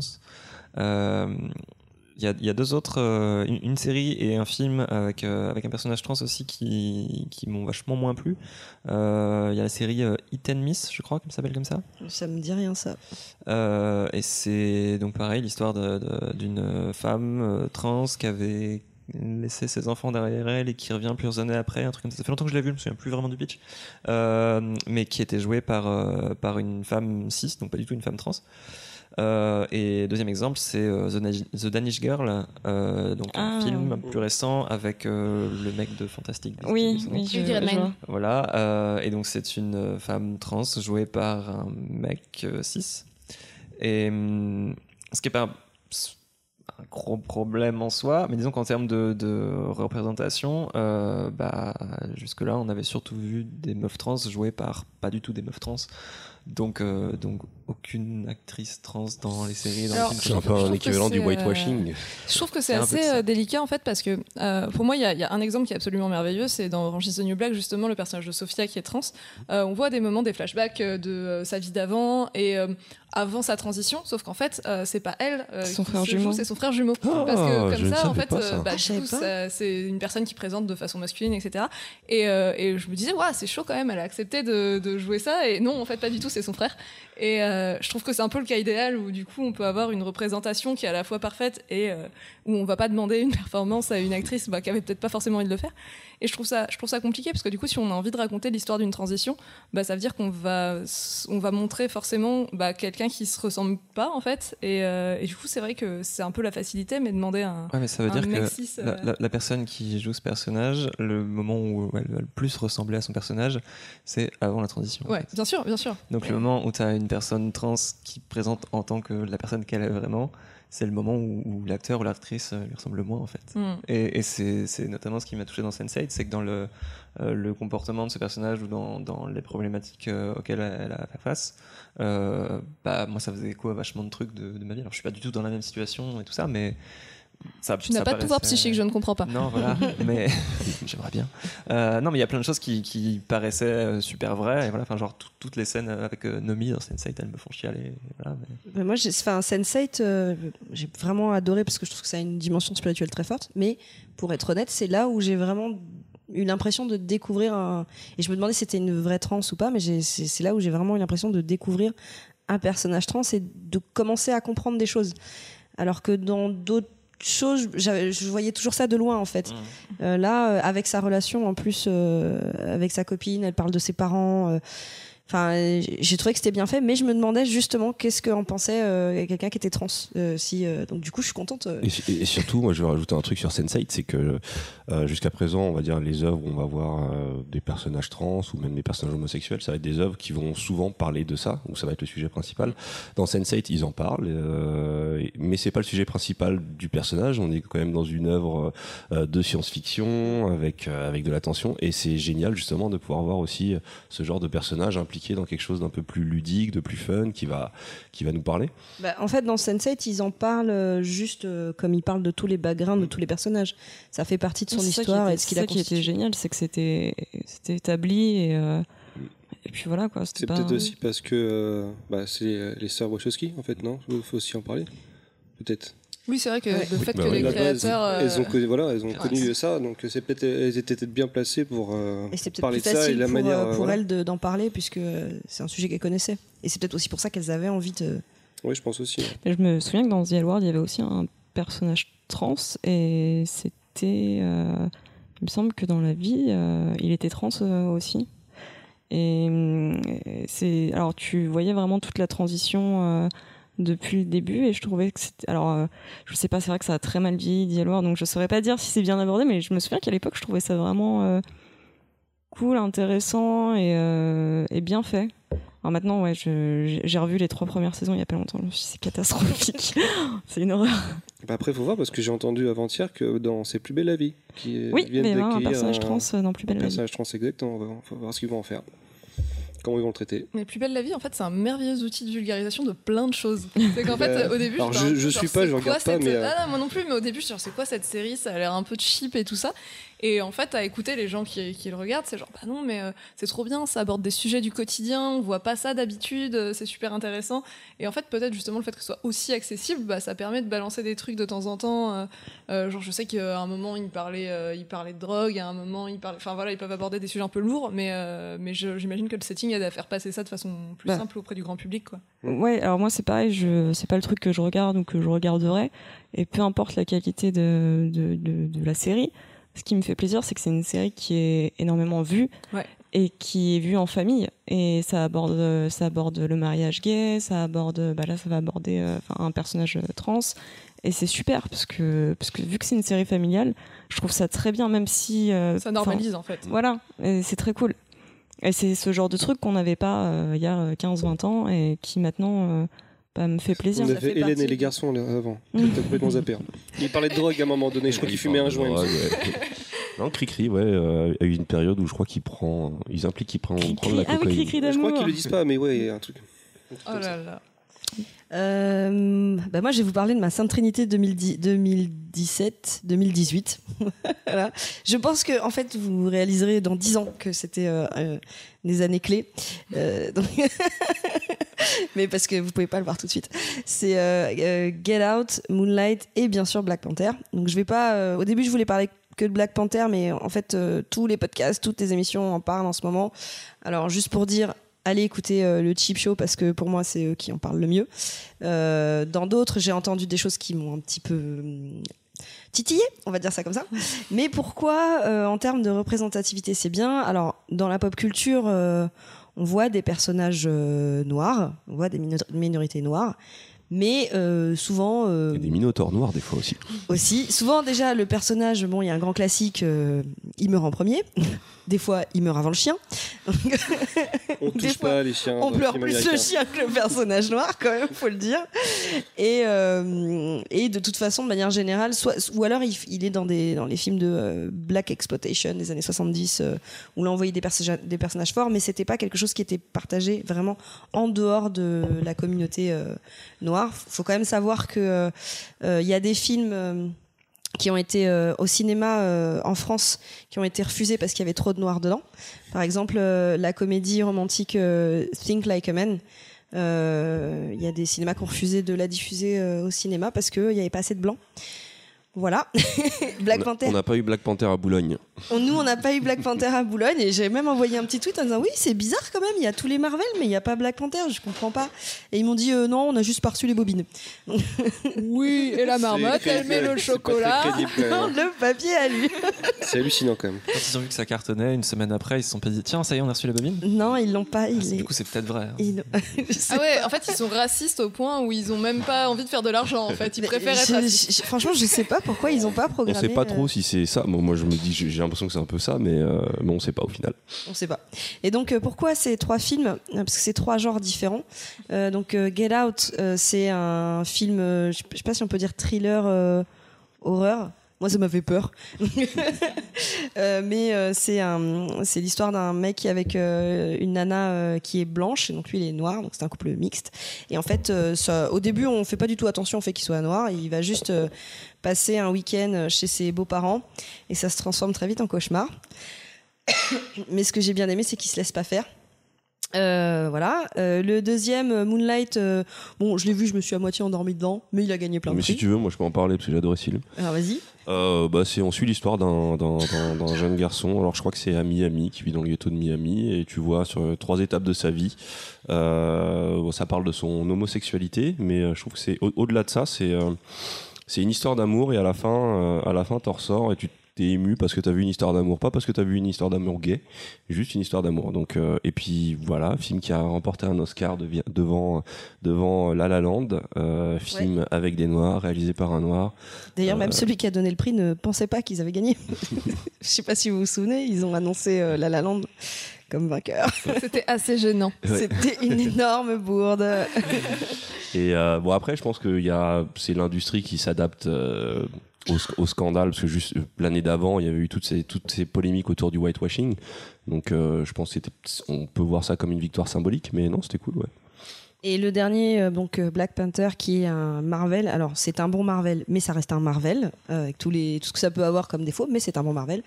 Mais pour moi, il est important parce que là, on est dans un film de pur divertissement. Euh, donc, euh, bon, on peut y aller avec ses gamins, euh, voilà. Et on a des super-héros qui sont black, et on a euh, des euh, hommes euh, noirs qui sont badass, on a des femmes noires qui sont oh, ultra badass, qui tapent euh, comme les darons avec les talons et tout.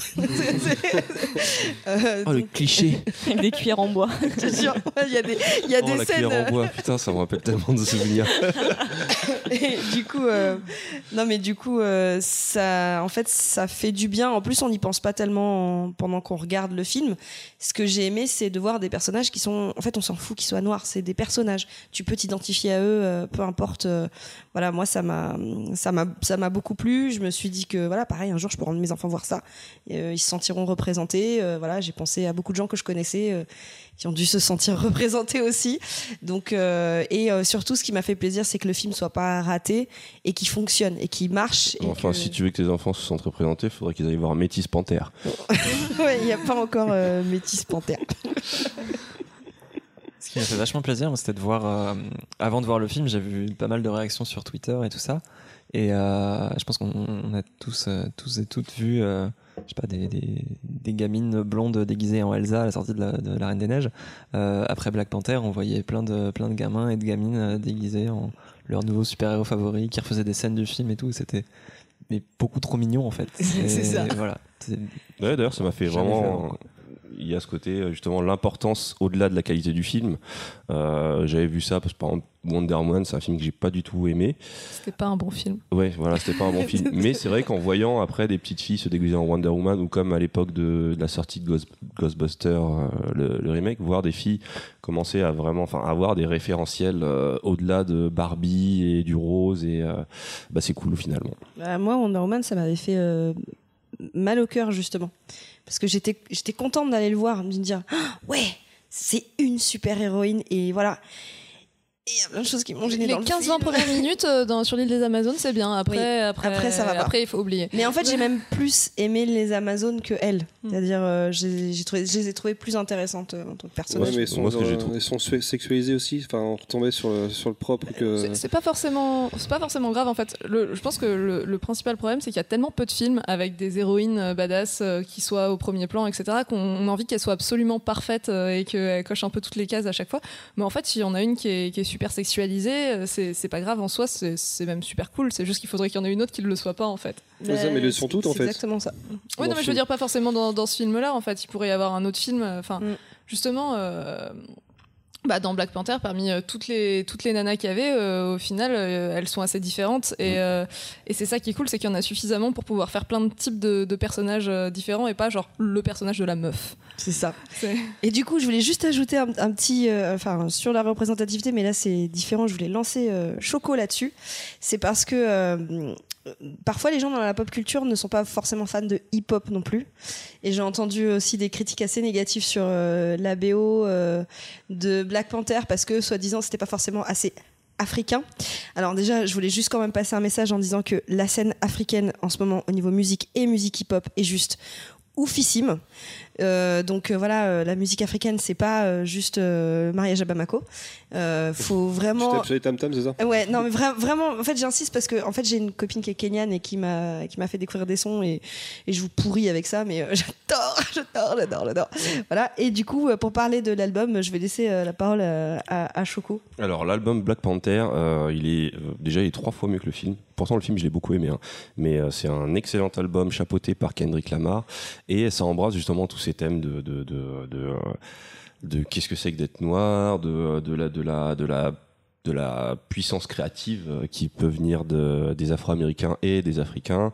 Euh, et euh, comme tu le disais, moi, il y a un truc, j'ai un problème avec la pop culture et le rapport au hip-hop parce que le, hip-hop, ça, ça je pense que c'est devenu la nouvelle musique pop.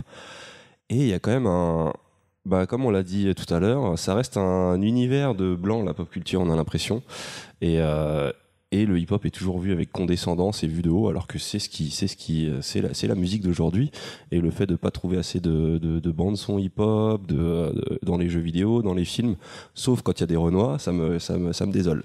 Euh, mais juste pour revenir sur euh, cet album, c'est vraiment juste une tuerie. Euh, Kendrick Lamar, euh, artiste super important euh, de ces dernières années, justement dans la cause noire et même juste en tant qu'artiste.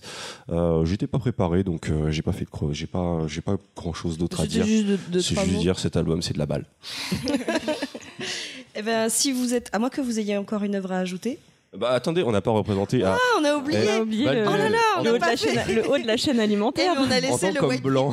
le white- hétéro dans la Parce qu'il coche aucune case, il est pas dans une moi, je suis, minorité. ouais, je du suis la coup, Suisse, euh, moi, j'ai aucun problème. Non mais regarde, moi j'ai de la parlé. couleur que vous voulez, ça me J'ai dérange j'ai Lui, il a parlé, parlé. de, j'ai parlé de Sarah Connor et tout, et je suis pas une femme euh, blanche euh, qui doit sauver le futur. Parce Oui. qu'il y a peut-être des trucs Non, qui t'ont fait c'est pareil. plaisir. hein. Non, mais moi, c'est les, les mêmes œuvres. T'as dit exactement ce que je voulais dire. C'est- Moi, c'était. euh, C'est facile. Non, mais c'est vrai, moi c'était euh, Sarah. Connor parce que c'est vrai que bah, c'était euh, était super badass ou même euh, quand on Hélène Ripley dans Alien.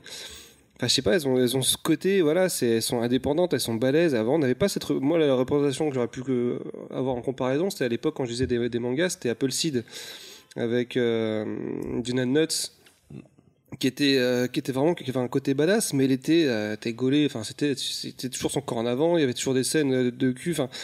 Pour le coup, c'était vraiment très sexualisé. Bon, c'était très japonais, mais euh, c'était très ça. Et là, tomber sur. je sais pas, je me souviens que quand on voit Hélène Ripley dans Alien, où à la fin elle doit se mettre en petite culotte pour, pour, pour se faire cryogénier, pour, pour Enfin, il n'y a pas du tout de, de, de sens. euh, Il n'y a pas de, il y a pas de sous-entendu, il n'y a pas de sexe, il n'y a même pas de sensualité. C'est Ah vraiment. bah, de toute façon, dans Alien 2, avec sa choucroute, je pense que tu pouvais absolument pas la sexualiser. C'était une autre époque, tu ne peux pas juger. Mais euh, non, c'était vraiment les œuvres que- qui m'ont euh, qui m'ont marqué parce qu'avant, comme je dis, c'était des mangas genre Gun, etc. Mais il y avait toujours un petit côté dessin un peu euh, sexualisé. Mais bon, moi j'étais j'étais plus jeune, je faisais pas attention. Mais avec le recul, maintenant, je. Et euh, bah, comme tu as dit Myriam, c'est aussi bien aussi. Le truc, c'est qu'il faut pas que ça devienne juste la norme. Parce que moi j'aime bien les personnages aussi très sexualisés. et, euh, En fait, faut qu'il y ait de tout. Je pense que c'est ça la représentativité. C'est que tu trouves de tout. Du coup, j'ai une super référence pour, euh, pour conclure ça, c'est Steven Universe.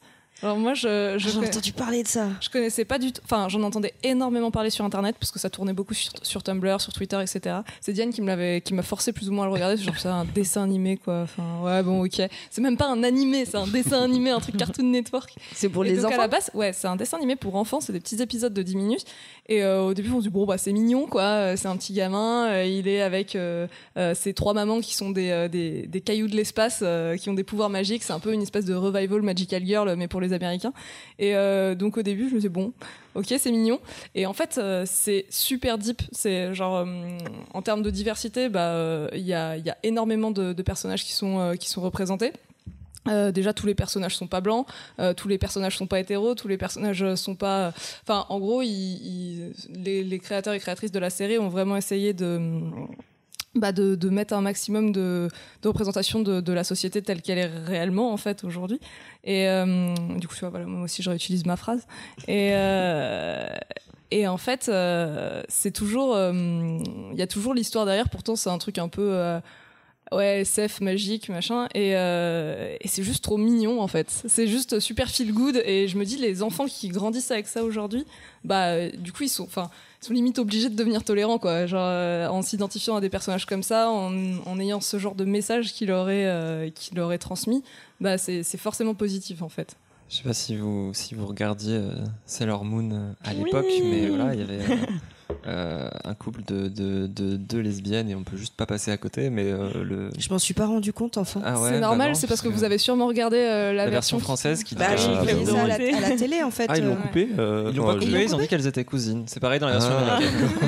Euh, C'était- C'était qui, du coup euh, ah, je me souviens plus des noms, mais il y avait une- Mars Il y avait Vénus.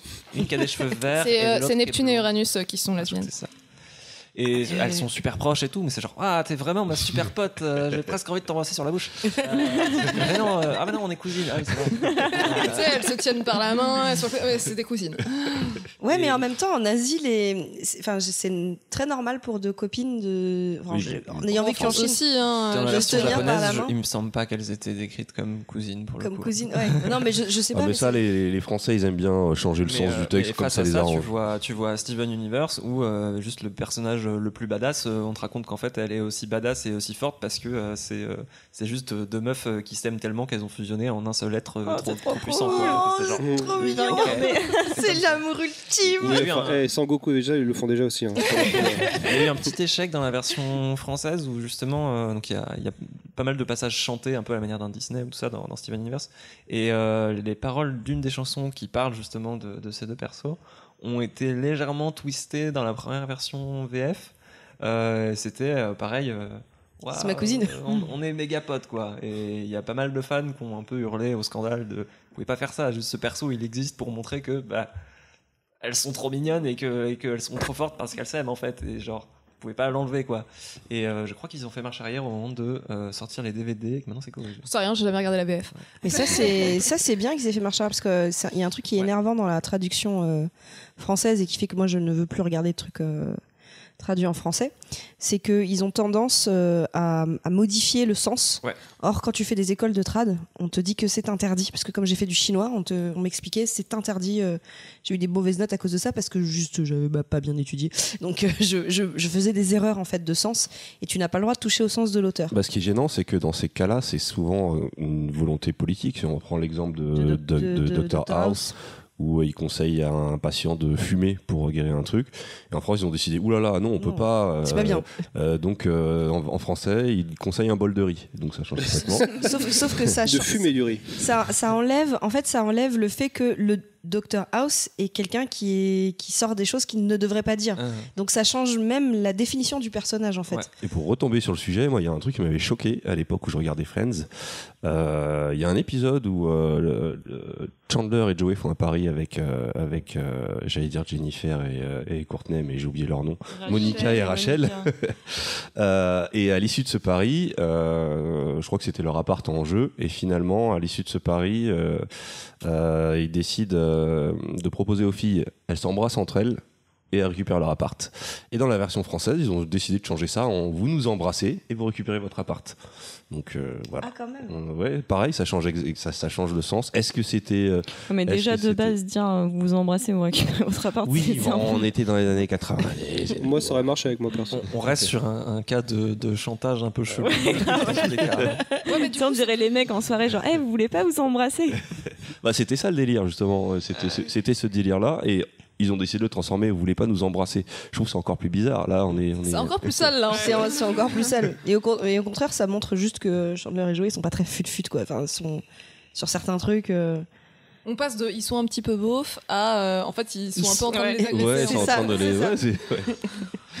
Mais du coup, sur les, sur les dessins animés, euh, depuis quelques années, il y a un espèce de, de, de mouvance ou de, de revival de, du dessin animé qui est, qui est pas. Qui est plus idiot en fait. Je sais pas si vous regardiez euh, le laboratoire de Dexter. Ah oui, Oui. pas encore Longtemps. Cartoon Network d'ailleurs. Euh, Cartoon du Network fromage. aussi, hein. et le, le- les gens qui sont derrière euh, le laboratoire de Dexter, enfin une, partie des gens qui sont à la tête de ce truc-là, c'est euh, un, un mec et sa femme, j'ai oublié leur nom. Il y a Tartakovsky et je sais plus comment s'appelle sa femme. sa femme, euh, c'est Lauren Faust, je- qui a fait euh, la série My Little Pony depuis. Mm. Et Super Nana, c'était pas elle aussi? Ah non, c'est encore. Euh, si, je crois qu'elle était. Enfin voilà, en, en gros, tous ces dessins animés là, et puis bah, plus récemment, tout ce qui est euh, euh, Adventure Time, ce genre de choses. Il y a, voilà, il y a, il y a plein de.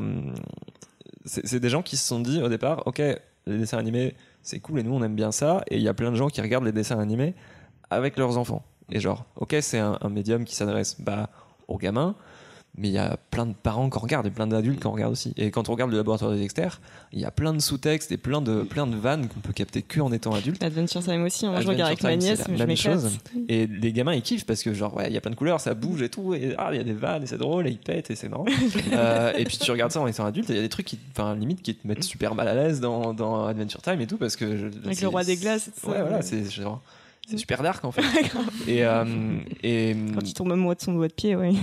Donc il y, a- il y a eu plein de Bah, sorti de son contexte comme ça, oui, c'est un peu bizarre. Tombe amoureux de son doigt de pied. N'importe quel passage d'Adventure Time, tu le sors de son contexte, c'est compliqué. Mais, euh, mais voilà, c'est c'est des trucs qui ont été euh, prévus par. euh, Enfin, conçus par des gens qui se disent Ok, moi, les dessins animés, je les regarde aussi avec mes gamins et j'ai aussi envie de les apprécier. Et voilà ce que moi, j'ai envie d'apprécier dedans. Et ça n'empêche pas d'avoir les deux, en fait, et que les gamins, comme leurs parents, puissent, euh, puissent les apprécier. Ou pourquoi pas que, que les adultes. C'est ce qui s'est passé sur, euh, sur euh, la série My Little Pony. Ça a été vachement plébiscité par un public de d'adultes, mais de, de mecs de plus de 30 ans, euh, qu'on qu'on fait buzzer la série euh, de ouf, notamment aux États-Unis. Du coup, plus aucune gamine ne peut chercher My Little Pony en ligne maintenant. Alors voilà, il y, a des- il y a des effets secondaires euh, un peu chiants parce que du coup tu tapes ça sur Google et tu tombes pas du tout sur ce que tu cherchais. Mais, euh, mais dans le propos, en tout cas, euh, enfin voilà, tu regardes le premier épisode, tu te dis waouh, c'est des poneys qui parlent, ils sont roses avec des petites cornes et c'est mignon.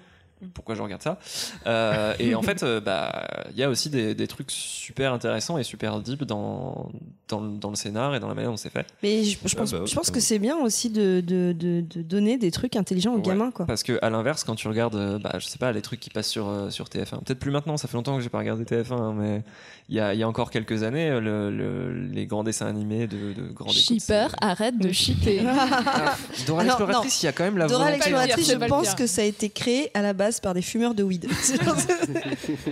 C'est particulier parce qu'il y a cette volonté d'avoir un truc qui Il y a est une visée un peu pédagogique, tout ça. Mais euh, je sais plus comment ça s'appelait, un truc avec des voitures qui parlent là. C'était genre un, vieux. Non, non, euh, ça c'est. Pour le coup, c'est un Disney. Bob le bricoleur Non, non, un, un truc de Ah TF1. oui, Robo, Ro- Robocar. Robocar Poly, Voilà. Robocar Poly. Euh, pourtant, il y a Dans le nom, ça pourrait aller parler de trucs un peu intéressants.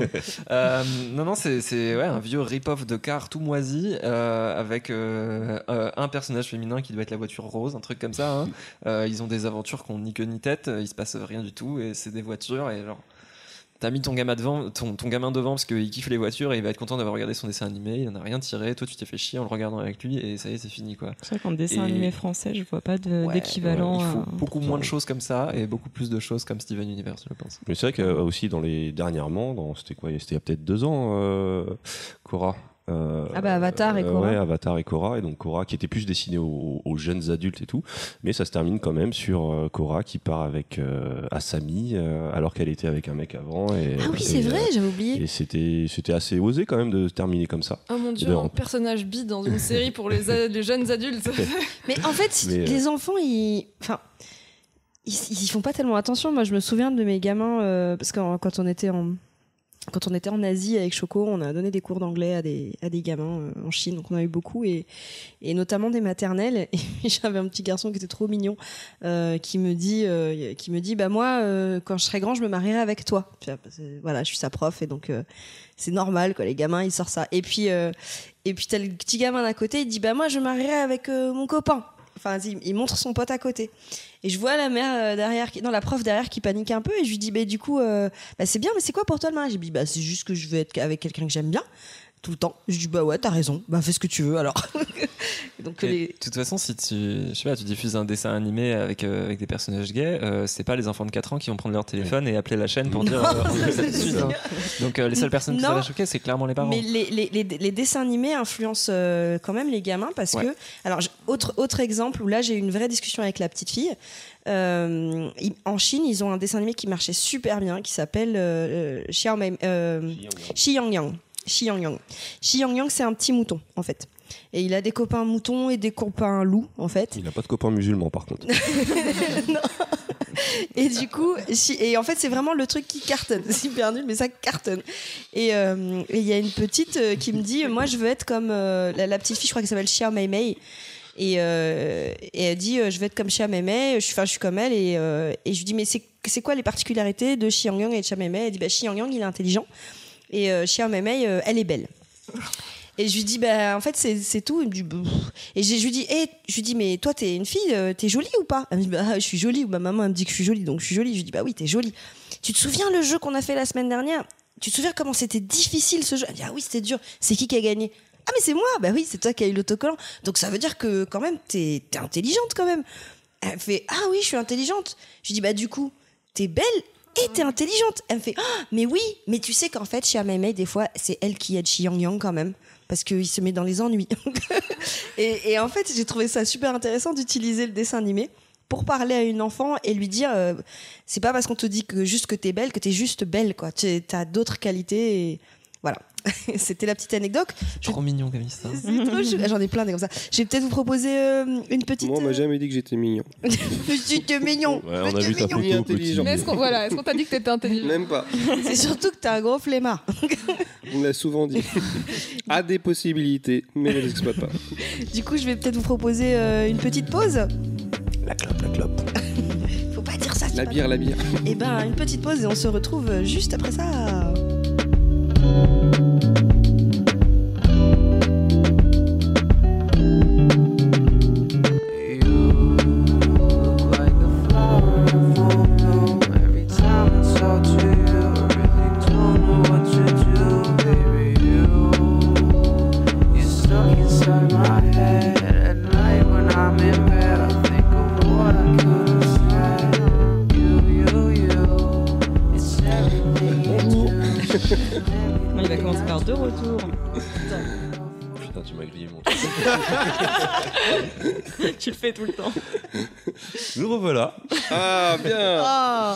c'était innovant. Alors, euh, au programme, euh, après cette petite pause, euh, je crois que c'est au tour de Punky.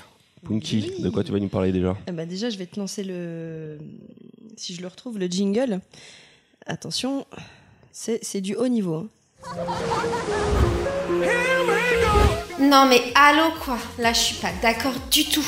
Les femmes euh, ne sont pas les objets au service du patriarcat. D'ailleurs, Buffy nous l'a prouvé. Moi, J'aime bien, c'est le du patriarcat. c'est un peu comme le disrupteur. Il sort pas. C'est ça. c'est notre spécialiste de voix qui a fait ça. Euh, et du coup, ça tombe, euh, ça tombe très bien ce qu'elle a fait comme, euh, comme jingle parce que euh, on va parler de Buffy contre les vampires. Et on va parler. Et c'est du coup, ça va nous amener sur tout un débat sur le féminisme dans la pop culture. Je pense. Ouais, je voulais juste dire un truc, c'est que là, je vois la présentation du, du sujet de Punky et elle va quand même jusqu'à mettre un logo Ouais, sur sa c'est trop cool. présentation. Mais c'était juste parce que ça faisait. T'es à un niveau par rapport à nous, c'est impressionnant. Non mais celle-là, elle- je l'ai pas écrite. C'est c'est juste pour lancer deux trois trucs et je pense que ça va être plus à du débat. T'as pas bossé encore, dis-le. J'ai j'ai essayé, mais alors c'est comme toi la dernière fois sur Je le pas paradoxe quoi, Je ne temporel. t'entends pas, je t'entends. C'est comme toi sur le paradoxe temporel. En fait, ça m'a amené dans un univers Euh, je pense T'as qu'il pas dormi. il faut que je passe une thèse dessus parce que c'est deux ans d'université pour comprendre euh, la totalité de Buffy. Mais euh, bah, du coup, voilà, je vais vous parler de Buffy. Euh, donc, euh, qui a vu Buffy euh, autour de cette table Moi, moi, moi, moi. Alors vas-y, il faut bien que tu m'expliques parce que je ne connais pas Buffy, je connais juste le nom. Pour moi, c'est juste une écolière qui tue des vampires, mais ça va être beaucoup plus profond que ça, Bah j'imagine. oui, c'est ça. Et pour nos invités, est-ce que vous connaissez euh, Moi, je connais un personnage qui s'appelle Spike. Voilà. Ouais, c'est bien déjà. Moi, je connaissais même pas le personnage qui s'appelle Spike, donc euh, en- encore moins que Myriam. ouais. Donc, C'est le- c'est le nul. Je vais essayer, mais non, justement, il faut leur faire découvrir. Euh, alors, Buffy, c'est une euh, série télévisée américaine qui fait 144 épisodes sur 7 saisons, qui a été créée par Joss Whedon, qui euh, a été diffusée pour la première fois aux États-Unis euh, en mars 1997 et ça, a ju- ça a duré jusqu'en 2003, donc c'est pas tout récent. Euh, en France, elle a été diffusée à partir de, de 2003 sur la chaîne euh, série câblée euh, Série Club et elle a été rediffusée d'ailleurs récemment sur une autre chaîne. euh, Sur Sister. Sister. Qui, qui Sister. a un talent pour couper les, euh, qui les met, épisodes. qui met des pubs n'importe quand. C'est vraiment le, le mec, c'est le stagiaire de Sister qui place les pubs à En plein n'importe milieu du générique. Il arrive à le mettre au milieu du générique quand même. Ce mec est très très fort. Et donc ça, ra- ça raconte l'histoire de Buffy Summers, qui est interprétée par Sarah Michelle Gellar, qui est une tueuse de vampires. Donc, qui est issue d'une longue lignée euh, d'élus qui luttent contre les, les forces du mal. Donc, il y a notamment les vampires, mais il y a aussi des démons et euh, des sorcières et, euh, et tout un tas de trucs. Euh, à l'instar des précédentes tueuses, elle bénéficie euh, des enseignements de son observateur, qui s'appelle Giles. Donc, euh, Gilles en français. Gilles. On va beaucoup en, on va en parler d'ailleurs après, qui, euh, qui est chargée de la guider et, et de l'entraîner. Mais par rapport aux autres tueuses, en fait, elle est aussi aidée par ses amis qui s'appellent entre eux le Sc- Scooby Gang, je crois, un truc comme ça. Donc elle est, elle, est, elle est- elle est épaulée par ses, par ses amis. Et ce qu'il faut savoir, c'est que le créateur, il avait déclaré que euh, Rhonda des Immortal Waitress, je sais pas ce que c'est, mais c'était la première incarnation du concept de Buffy, c'est-à-dire une femme qui a l'air totalement insignifiante et qui se révèle extraordinaire. Et en fait, il a développé cette idée et il voulait que Buffy soit euh, l'inversion de la formule hollywoodienne qui veut qu'il y a une jeune fille blonde qui va dans une ruelle sombre et qui se fait tuer dans un film d'horreur. Voilà. il était bien aigu celui-là. J'avoue. Euh, et euh, c'était la jeune fille blonde qui se fait agresser dans une ruelle. Et en fait, il, il voulait, euh, je, je cite ce qu'il a, ce qu'il a dit traduit en français, subvertir ce cliché et, quel- et créer quelqu'un qui serait un héros. C'est pour ça que ça apportait une grande différence. Et donc, il expliquait que la mission première de la série, c'était la joie liée au pouvoir féminin, avoir le pouvoir, l'utiliser et le partager. Et ça, je vais vous en parler un petit peu plus. Euh, donc Buffy au début, c'est une une cheerleader, une pom pom girl. Elle a tous les attributs de la blonde. euh, Un peu coquine. voilà, comme ça. Donc, euh, et, euh, et donc, on s'imagine qu'elle est comme ça. Mais en fait, c'est une badass. Elle a un pouvoir de tueuse. Et, quand, euh, et elle chasse euh, justement dans les ruelles sombres les vampires euh, pour les tuer, pour protéger euh, euh, Sunnydale. Qui est Pourquoi elle fait ça? C'est pas, c'est pas bien. Ils sont peut-être gentils les, les vampires, on sait Non, ils pas. sont- je te dis tout de suite, là-dedans, ils sont méchants. Pas forcément vers la fin. Oui, bon, il y en a euh, quelques-uns Voilà, gentils. tu vois, mais- c'est- ça dépend du point de vue auquel tu te places. Alors, dans, de- dedans, on se, le, le point de vue, c'est que quand les, les personnes deviennent des vampires, ils perdent leur âme et que la l'âme dans Buffy contre les vampires a une valeur euh, morale. Enfin, c'est- ta conscience. Donc, quand tu perds ton âme, tu es drivé que par tes instincts et t'as plus de conscience et t'as plus la possibilité d'avoir des remords, de la culpabilité. Donc, tu ne peux plus évoluer. T'es figé dans le temps. Je pourrais manger tout ce que je veux sans m'arrêter, c'est ça que je veux dire. J'aurais plus de problème de conscience, c'est ça que tu veux me dire Pourquoi tu ruines tout? C'est surtout que tu peux tuer euh, des gens sans avoir aucune conscience et tu peux pas évoluer par rapport à ça parce que tu as perdu ton âme. Il faut savoir aussi que donc euh, Buffy à la base il est censé en avoir une, mais dès la fin de la première saison, euh, il y en a une deuxième parce que quand une tueuse meurt, il y a une deuxième qui apparaît et en fait elle est morte quelques secondes.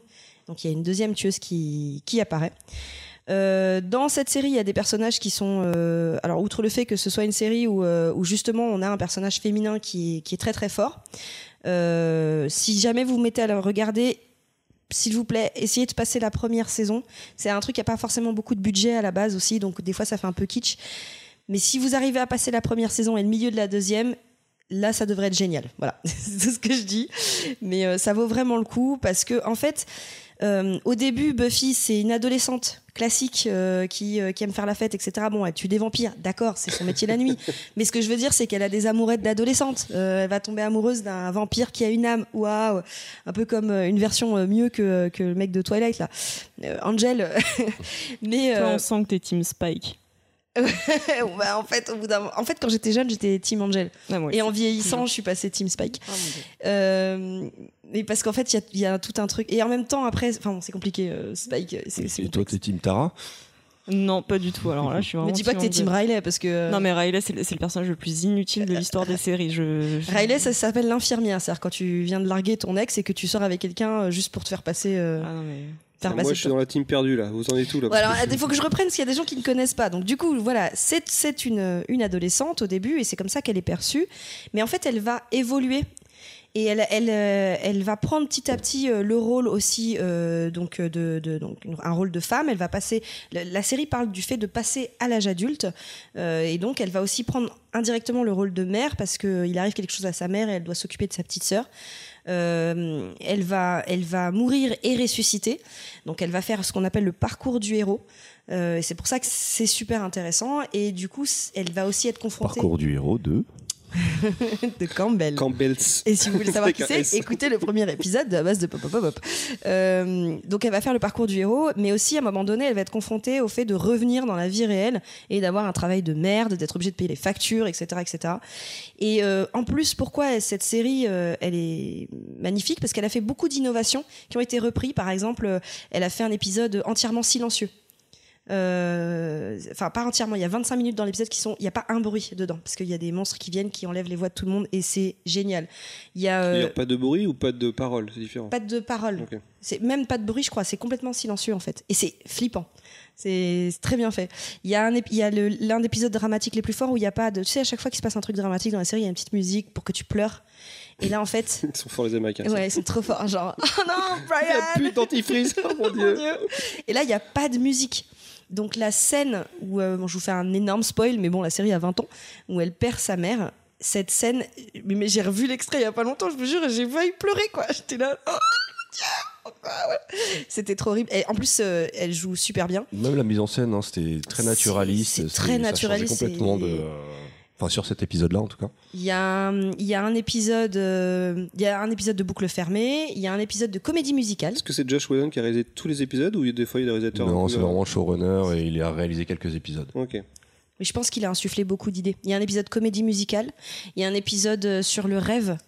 Et franchement, c'est pas un épisode euh, les rêves hollywoodiens. C'est comme dans tes rêves à toi où ça veut rien dire tes rêves. Il se passe un truc et on te donne un poisson et tu prends une jeep et puis après tu vas sur la lune et tu sais pas pourquoi. C'est vraiment un Ouais, épisode. c'est le chemin le plus court en même temps. c'est un épisode qui ne veut rien dire comme dans les rêves. Euh, voilà. Donc c'est, j'arrive jamais à faire mes chroniques avec lui. Les, les, les personnages à côté, parce qu'il n'y a pas elle qui est euh, un personnage fort. Euh, donc sa meilleure amie c'est Willow. Et Willow, c'est un personnage euh, qui au début est hétéro et qui, euh, qui ensuite euh, est gay. Qui rencontre. euh, Ah, mais tu le sens déjà, parce qu'à la base, quand elle est avec Oz, tu sens que le mec, euh, qu'elle- elle aime pas les mecs, quoi. Alors, C'est- déjà, possible. pour sa défense, son premier mec était quand même un loup-garou. Donc, euh, Ils ont plein de problèmes hein, dans la série. Hein. Oui, bah, euh, ce qui est horrible, c'est que Angel, le premier mec qu'elle a, donc qui est un vampire qui a une âme, donc qui peut ressentir les choses et qui est censé être gentil. Il n'y a pas une, une série spin-off sur lui? Oui, Ah. oui, oui. il y a Ça une- passait juste après Charmed, non? Non, Euh, c'était sur TF1 que ça passait. Ah bon? Ouais. Ok. C'était pas dans la trilogie du samedi Ça, c'est là? Buffy qui était Ça, dans la c'est trilogie Buffy du qui est dans la samedi. Par trilogie du contre, Angel, c'était sur TF1. Et en fait, euh, là, un truc qui est très horrible et euh, finalement qui peut être très proche de ce que peuvent vivre des jeunes filles, c'est que, en fait, ce personnage, euh, de- allait perdre le, moment, enfin, le jour où il connaîtrait une seconde parfaite de bonheur, il, re- il perdrait son âme. C'était la malédiction qu'il avait. Et il se trouve que la première fois où ils couchent ensemble, il connaît une seconde parfaite de bonheur parce qu'il est amoureux de Buffy. Oh, trop. Juste une seconde Et euh, c'est ce qu'il disait dans la série. Et le truc, c'est qu'il perd son âme, donc il devient un gros bâtard. c'est juste horrible, quoi. Ce qui est marrant, c'est euh, au niveau, euh, niveau euh, j'allais dire métaphorique, mais euh, ouais, voilà, le, le mec qui s'est vidé, et bah, il va Et manger ça, son yaourt. c'est-à-dire et il se barre. qu'il il se barre et en Très fait, important, il va manger son yaourt. C'était le mec parfait et juste après qu'ils aient couché ensemble, il devient, mais vraiment pour le coup, horrible. Donc c'est c'est extrêmement intéressant et tu vois Buffy qui, se, qui doit se reconstruire là-dessus. Euh, donc Willow, c'était euh, une geekette en fait, c'est euh, c'est une hackeuse je crois au début et en fait elle va devenir euh, sorcière. Elle va passer d'ailleurs par, le thème de l'addiction, c'est-à-dire que la sorcellerie pour elle va être traitée comme euh, le fait de tomber sur la drogue. Donc c'est très très bien traité, c'est très intéressant. Et, euh, et en fait, elle va devenir hyper badass, hyper puissante. Donc une autre femme euh, badass. Euh, Il y Il a faudra qu'on mette un bip à chaque fois qu'on dit badass. Un petit ting. Parce qu'on le dit beaucoup. Ouais, je pense qu'on le dit trop. Il y a Anya, qui est franchement mon personnage, euh, l'un de mes personnages préférés, qui est une démon qui est venue dans leur équipe et qui a peur des lapins. Donc, pour Halloween, elle se déguise en lapin géant. T'as vu la taille des dents que ça a aussi en même temps? Elle te dit, Ah, les lapins, c'est horrible. En fait, elle, a- elle a vu Sacré Graal une fois et depuis, elle est traumatisée. Quoi. Mais du coup, euh, mais ce qui est marrant, c'est qu'elle elle n'est pas du tout humaine, donc euh, elle te fait tout un tas de, réflexions euh, très drôles parce qu'elle voilà, elle est sortie de son contexte. Il y a Dawn, qui est la petite sœur. Donc là, je vous ferai pas de révélation spoil dessus, mais qui est la petite sœur de Buffy, qui peut être un peu agaçante parfois. Euh, Il y a Alexander, qui est. euh, Alors, Alexander, il y a certaines personnes qui disent qu'il a justement le rôle féminin de la série parce que. euh, euh, c'est un, enfin, c'est un peu le mec euh, marrant, quoi. Il est pas le mec euh, badass. Et C'est d'ailleurs, le mec euh, friendzone. euh, Ouais, il est à mort. friendzoné à C'est mort. celui qui a des oreilles euh, de ouf. Après, il se tape quand même pas mal de bonnes meufs, euh, Ale- Alexander. C'est le lapin. Je les confonds toujours en même temps. Et euh, Celui qui fait de la, euh, de la natation, c'est ça? Oui, je crois que oui, il fait de la natation. Il fait de la hein. piscine. Il fait de la Il piscine. fait de la piscine avec ses oreilles. Et en fait, ce qui est intéressant, c'est que justement, il a un peu ce rôle euh, qui est féminin parce que c'est lui qui apporte, euh, il apporte de la chaleur humaine, du réconfort, de l'amour. Et d'ailleurs, c'est lui qui va sauver euh, tout le monde. en- Quand tu dis qu'il a le rôle féminin, c'est il a le rôle qui serait féminin dans n'importe quelle autre série. c'est ça? Exactement. C'est ça, ouais, voilà, dans n'importe quelle autre série, en fait, C'est est genre le rôle du Kier, quoi. C'est genre, je suis la personne qui m'occupe de tout le monde et, euh, et grâce à moi, tout va bien, quoi. c'est surtout qui apporte ces valeurs de compassion, d'amour, et en fait, il va justement, à un moment donné, il va sauver euh, tout le monde, euh, non pas en, Grâce à l'amour non pas grâce à l'amour, non pas en tapant sur quelqu'un, mais en utilisant l'amour, et c'est une scène qui est extrêmement émouvante, qui est très très belle. Euh, voilà, je passe, je passe à une autre page. Et donc, pourquoi je voulais vous parler c'est- Attends, attends, attends, juste, il n'y a, pas un, un rôle que t'as oublié? Il y a Ah, pas, Jace. Non, moi, il n'y a pas une actrice. Enfin, je n'ai pas vu la série, mais je crois qu'il y a une, une chasseuse de va- vampires, une brune aussi. Oui. Comment elle s'appelle. Elisa Douchkou, c'est J'en ai parlé tout à l'heure, c'est qu'il va y avoir une deuxième tueuse. Alors quand tu mords tes lèvres comme ça, qu'est-ce qu'elle était bonne. Non, il y a, effectivement la deuxième tueuse qui va arriver, c'est un peu l'antithèse de Buffy, elle s'appelle Face. Et euh, elle est genre c'est la badass quoi, elle est euh, et mais- ah mince.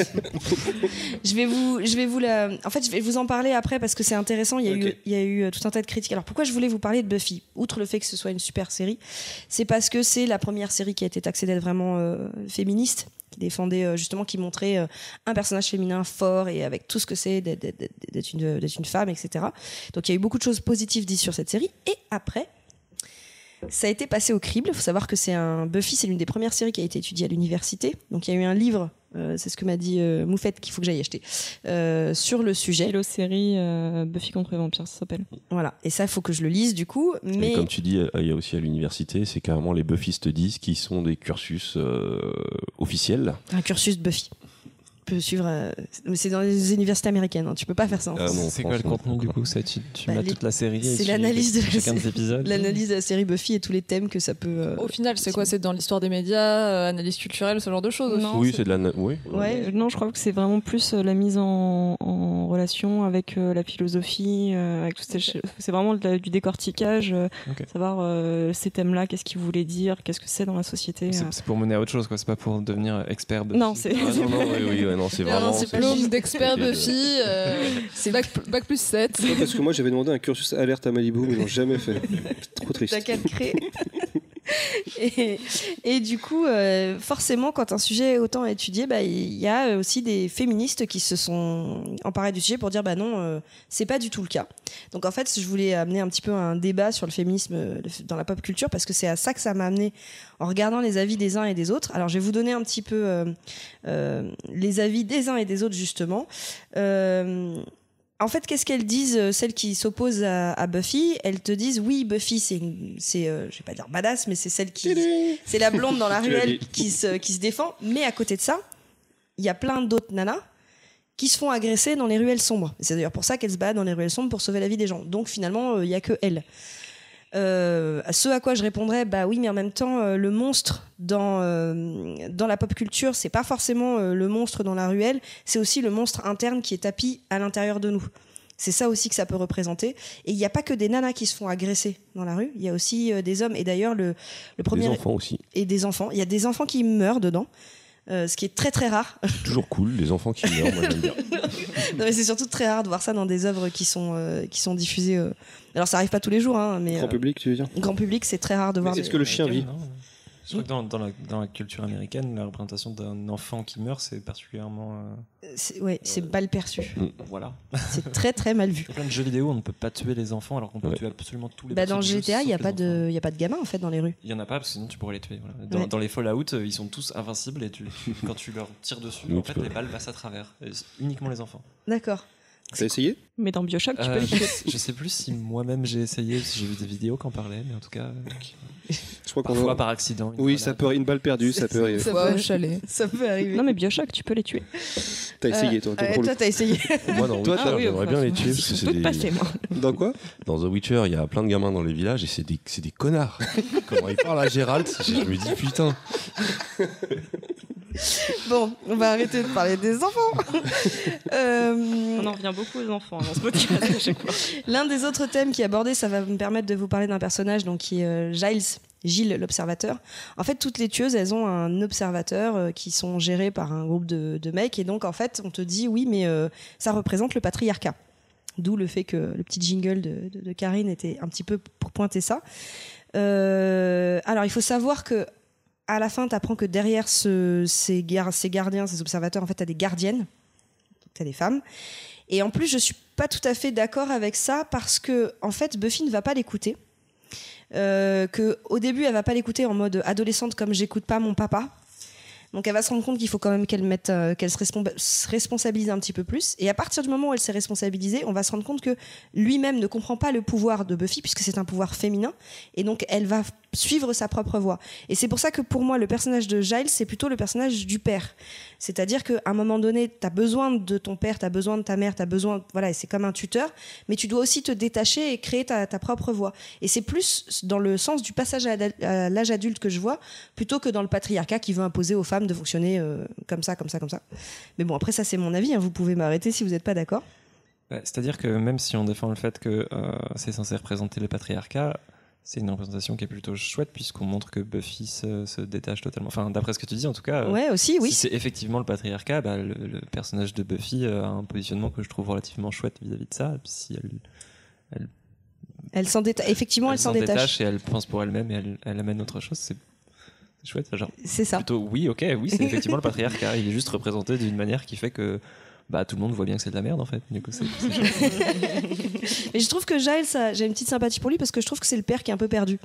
Tu sais, ce qui est, qui ça- Bah, comme tous les pères. au sa gamine, qui, sa, bah voilà, sa gamine qui fait de l'informatique et lui, il a jamais vécu avec de l'informatique et c'est un peu le cas parce qu'il vit dans une bibliothèque Mhm.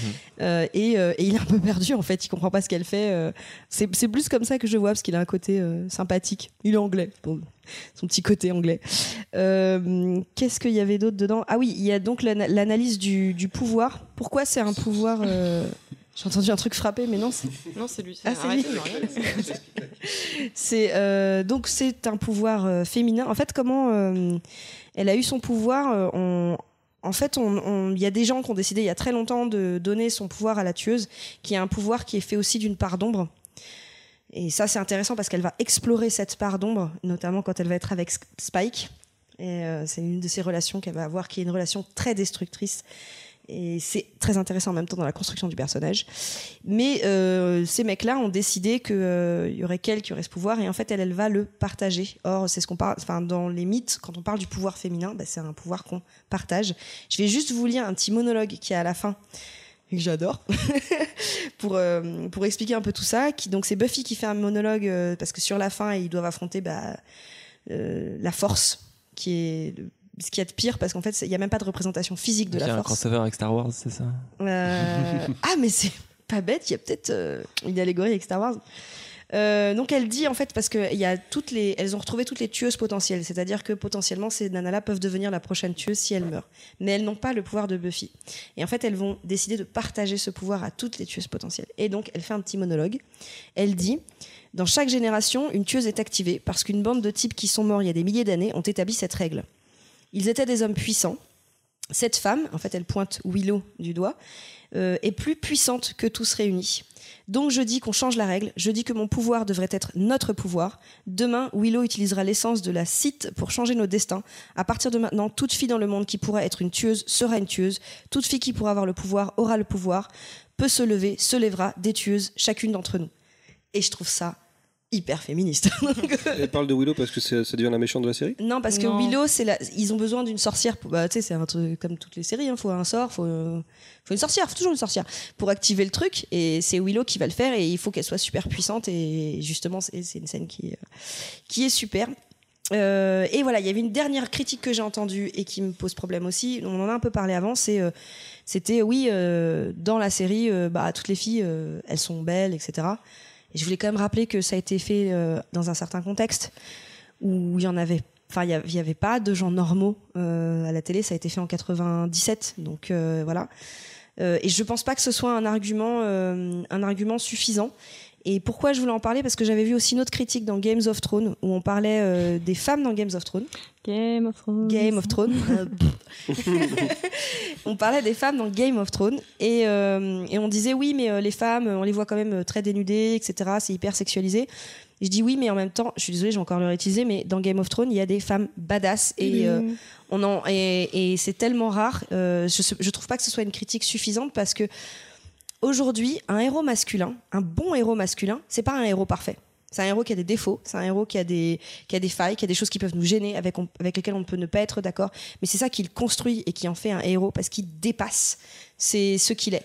Et Buffy, euh, c'est une héroïne qui a des failles, elle va se planter, elle va avoir des relations cheloues. Donc des, des fois, on va dire Mais qu'est-ce que tu fais Paf, Qu'est-ce que tu fais? Mais pourquoi tu sors avec lui? Mais là, tu parles à ta télé, elle t'entend pas. je sais, mais c'est ce que tu vas penser, tu vois, tu peux lui en vouloir, etc.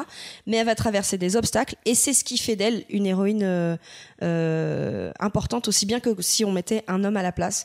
Donc je pense pas que pour représenter une femme, il faut qu'elle soit parfaite. Et là, je vous laisse avec ce sujet et je termine ma chronique comme ça. Oui, mais c'est un peu ce que, tu, ce que dit dans, dans le milieu héros. C'est les épreuves, ce qui te font tomber, c'est exactement ça. C'est pas que les épreuves, c'est la, c'est, C'est le- c'est le- la- la- les faiblesses dans ta propre personnalité. C'est-à-dire Oui, c'est, c'est- tu, tu les affrontes forcément. Pour grandir, tu es obligé de les affronter. Ok, ouais. Non, c'est ça. puis aussi C'est ce truc de, de Buffy qui rejette à un moment donné euh, complètement son rôle de tueuse. Elle, euh, elle en a marre, elle veut pas faire ça, elle veut juste vivre sa vie euh, comme une adolescente normale et euh, aller faire la fête avec ses copains. Et elle a marre de porter le, le poids du monde sur ses épaules. Et euh, c'est quelque chose de, de très humain. Et, ça fait partie aussi du mythe de rejeter euh, le refus son- de l'appel le de l'aventure. exactement. Et donc, Merci. euh, Je suis peut-être un héros parce que je crois que j'ai rejeté, moi, ce truc. Non, mais toi, t'es resté dans le Mais- refus de mais l'appel de l'aventure. Et peut-être, hein, je suis peut-être encore sur le, le chemin. T'es dans le refus de l'appel de l'aventure. Mais c'est vrai que le, le- de discuter de féminisme dans la pop culture, c'est compliqué parce que, euh, parce que à la fois, t'as des, t'as des, t'as des choses où voilà, t'as, t'as de plus en plus de, de femmes qu'on voit et t'as de plus en plus de représentations féminines. Mais tu peux pas casser sur tout ce qui, tout ce qui arrive, tout ce qui est tentative. Tu peux pas, euh, tu peux pas dire ah bah non, ça c'est forcément le patriarcat, c'est forcément non. euh, essaye de voir le propos qu'il y a derrière, le propos mythologique, le contexte, etc. Donc euh, voilà, c'était juste mon. Donc en fait, c'est ça, c'est un peu compliqué. C'est-à-dire qu'en fait, à la base, c'était une série, on va dire, féministe, qui était un peu précurseur, c'est ça Mais euh, un groupe féministe dit que c'est pas féministe. C'est ça. On lui, on lui reproche aurait été fait par un homme. Oui, mais bon, après, c'est. euh, ça veut dire qu'un homme ne peut pas faire du féministe. euh, ne peut pas être féministe, c'est ça que je veux dire. C'est-à-dire qu'à l'époque, si tu voulais euh, lancer une série, alors peut-être à, pe- à petit budget au départ, mais en tout cas euh, lancer une, une série avec une certaine ampleur et pouvoir être diffusée à la télé et tout ce que tu veux, je sais pas si ça aurait pu venir d'une femme de toute façon en fait. Donc si on doit forcément attendre qu'il y ait une femme qui s'empare du truc et qui fasse euh, une série à succès euh, avant, avant qu'on puisse dire que c'est une série féministe, bah on risque d'attendre longtemps s'il n'y a pas quelqu'un d'autre qui fait le premier pas avant. Ouais, mais même ça veut dire. Est-ce que ça veut dire aussi qu'une femme ne peut pas écrire sur un homme? C'est c'est ça qui me gêne dans le propos. Bah oui, en fait, c'est on est obligé de, de classifier tout ça. C'est-à-dire c'est qu'en gros, c'est un noir peut faire une blague sur un noir, un juif sur un juif, et une femme peut raconter une histoire de femme, mais pas l'inverse. Enfin, tu vois, c'est ce que je veux dire. Ça cloisonne tout, j'ai l'impression. C'est complètement débile. Je pense pas que ce soit aussi rigide que ça. en non, c'est pas aussi rigide, mais c'est pour, pour euh, accentuer le trait. Mais j'ai ouais. l'impression que, ouais, euh, bien sûr qu'une femme peut écrire sur un homme, et inversement, bien entendu. Après, euh, Ce qui est important en fait, c'est que si t'es un homme qui écrit sur une femme, euh, que, que tu écrives ton personnage féminin pas comme toi tu le perçois, mais comme une, une femme le percevrait en fait. Donc soit parce que t'en as beaucoup discuté, soit parce que t'as beaucoup réfléchi sur le sujet, soit parce que t'es- euh, informé par autre chose. mm. Enfin, il y, a- y plein de manières de, de, de s'informer là-dessus et de, de savoir écrire un, un bon personnage. Après, ce qu'on qu'on n'a plus envie de voir, je pense, c'est euh, des personnages féminins écrits par des hommes qui ont Avec écrit les ce clichés que eux ils perçoivent ouais. d'une femme et, et ce qu'ils en savent en fait. Et ce qu'ils ont peut-être vu ailleurs dans, dans leur culture et dans leurs références et qui répètent du coup des, bah, des, des vieux clichés qu'on a depuis Mais 50 du ans. coup, euh, je, je vais faire l'avocat du diable, mais au final, est-ce qu'on peut vraiment euh, apporter euh, un regard qui soit frais et qui, qui parle réellement de l'expérience, bah, que ce soit d'une femme, d'un noir, peu importe, si on ne l'est pas et qu'on n'a pas vécu ces expériences-là, en fait? Genre, est-ce qu'au final, c'est pas en plus euh, prendre la place euh, de ces personnes-là? Parce qu'en 97, effectivement, le fait que ça vienne d'un homme, euh, ça permettait euh, de, le tenter, en fait. Personne ne l'avait fait avant et c'était super innovant et, et ça apportait de nouvelles choses. Aujourd'hui, en fait, ce qu'on a envie de voir, c'est ok, c'est cool, vous avez fait des, des histoires sur des femmes. Maintenant, ce qu'on aimerait bien voir, c'est des femmes qui font des histoires, en fait. Mais moi, j'ai envie de dire, Buffy étant. Je l'ai vue jeune, et je l'ai revue d'ailleurs euh, récemment. Ça m'a parlé à moi jeune, étant une femme qui passait euh, par les trucs de l'adolescence, etc. Ça, ça a réussi à me parler à moi jeune. Donc, a priori, si tu arrives à me parler.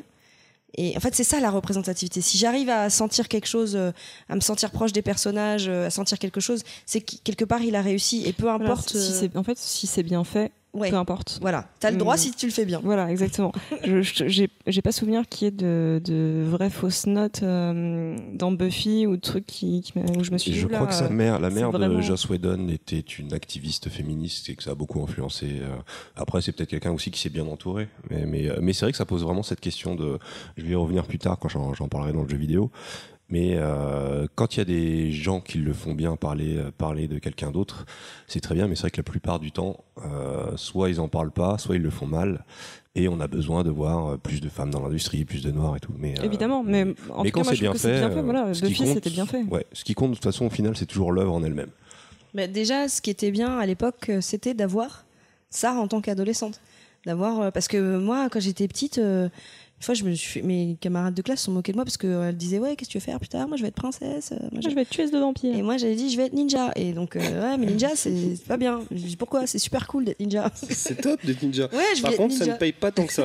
En fait, là où- là de où- hein. Enfin, ça dépend parce que tu as des, filières de nuit. Euh, souvent, quand tu es ninja, tu travailles de nuit, donc ça va, le salaire est doublé et euh, tu as deux jours de repos. Ouais, mais plus. t'es payé au rendement. C'est-à-dire que voilà, c'est en fonction des missions. Non, c'est plus chiant que- qu'il n'y paraît, je pense. Ouais. Donc, tu T'as bien fait sur Moi, autre je dis ça, chose. ça se Euh, pour en revenir à, Buffy, euh, je pense que si tu regardes Buffy, alors peut-être à l'époque, je ne je sais, je l'ai pas, j'ai revu récemment les premières saisons, mais je me suis pas tout refait.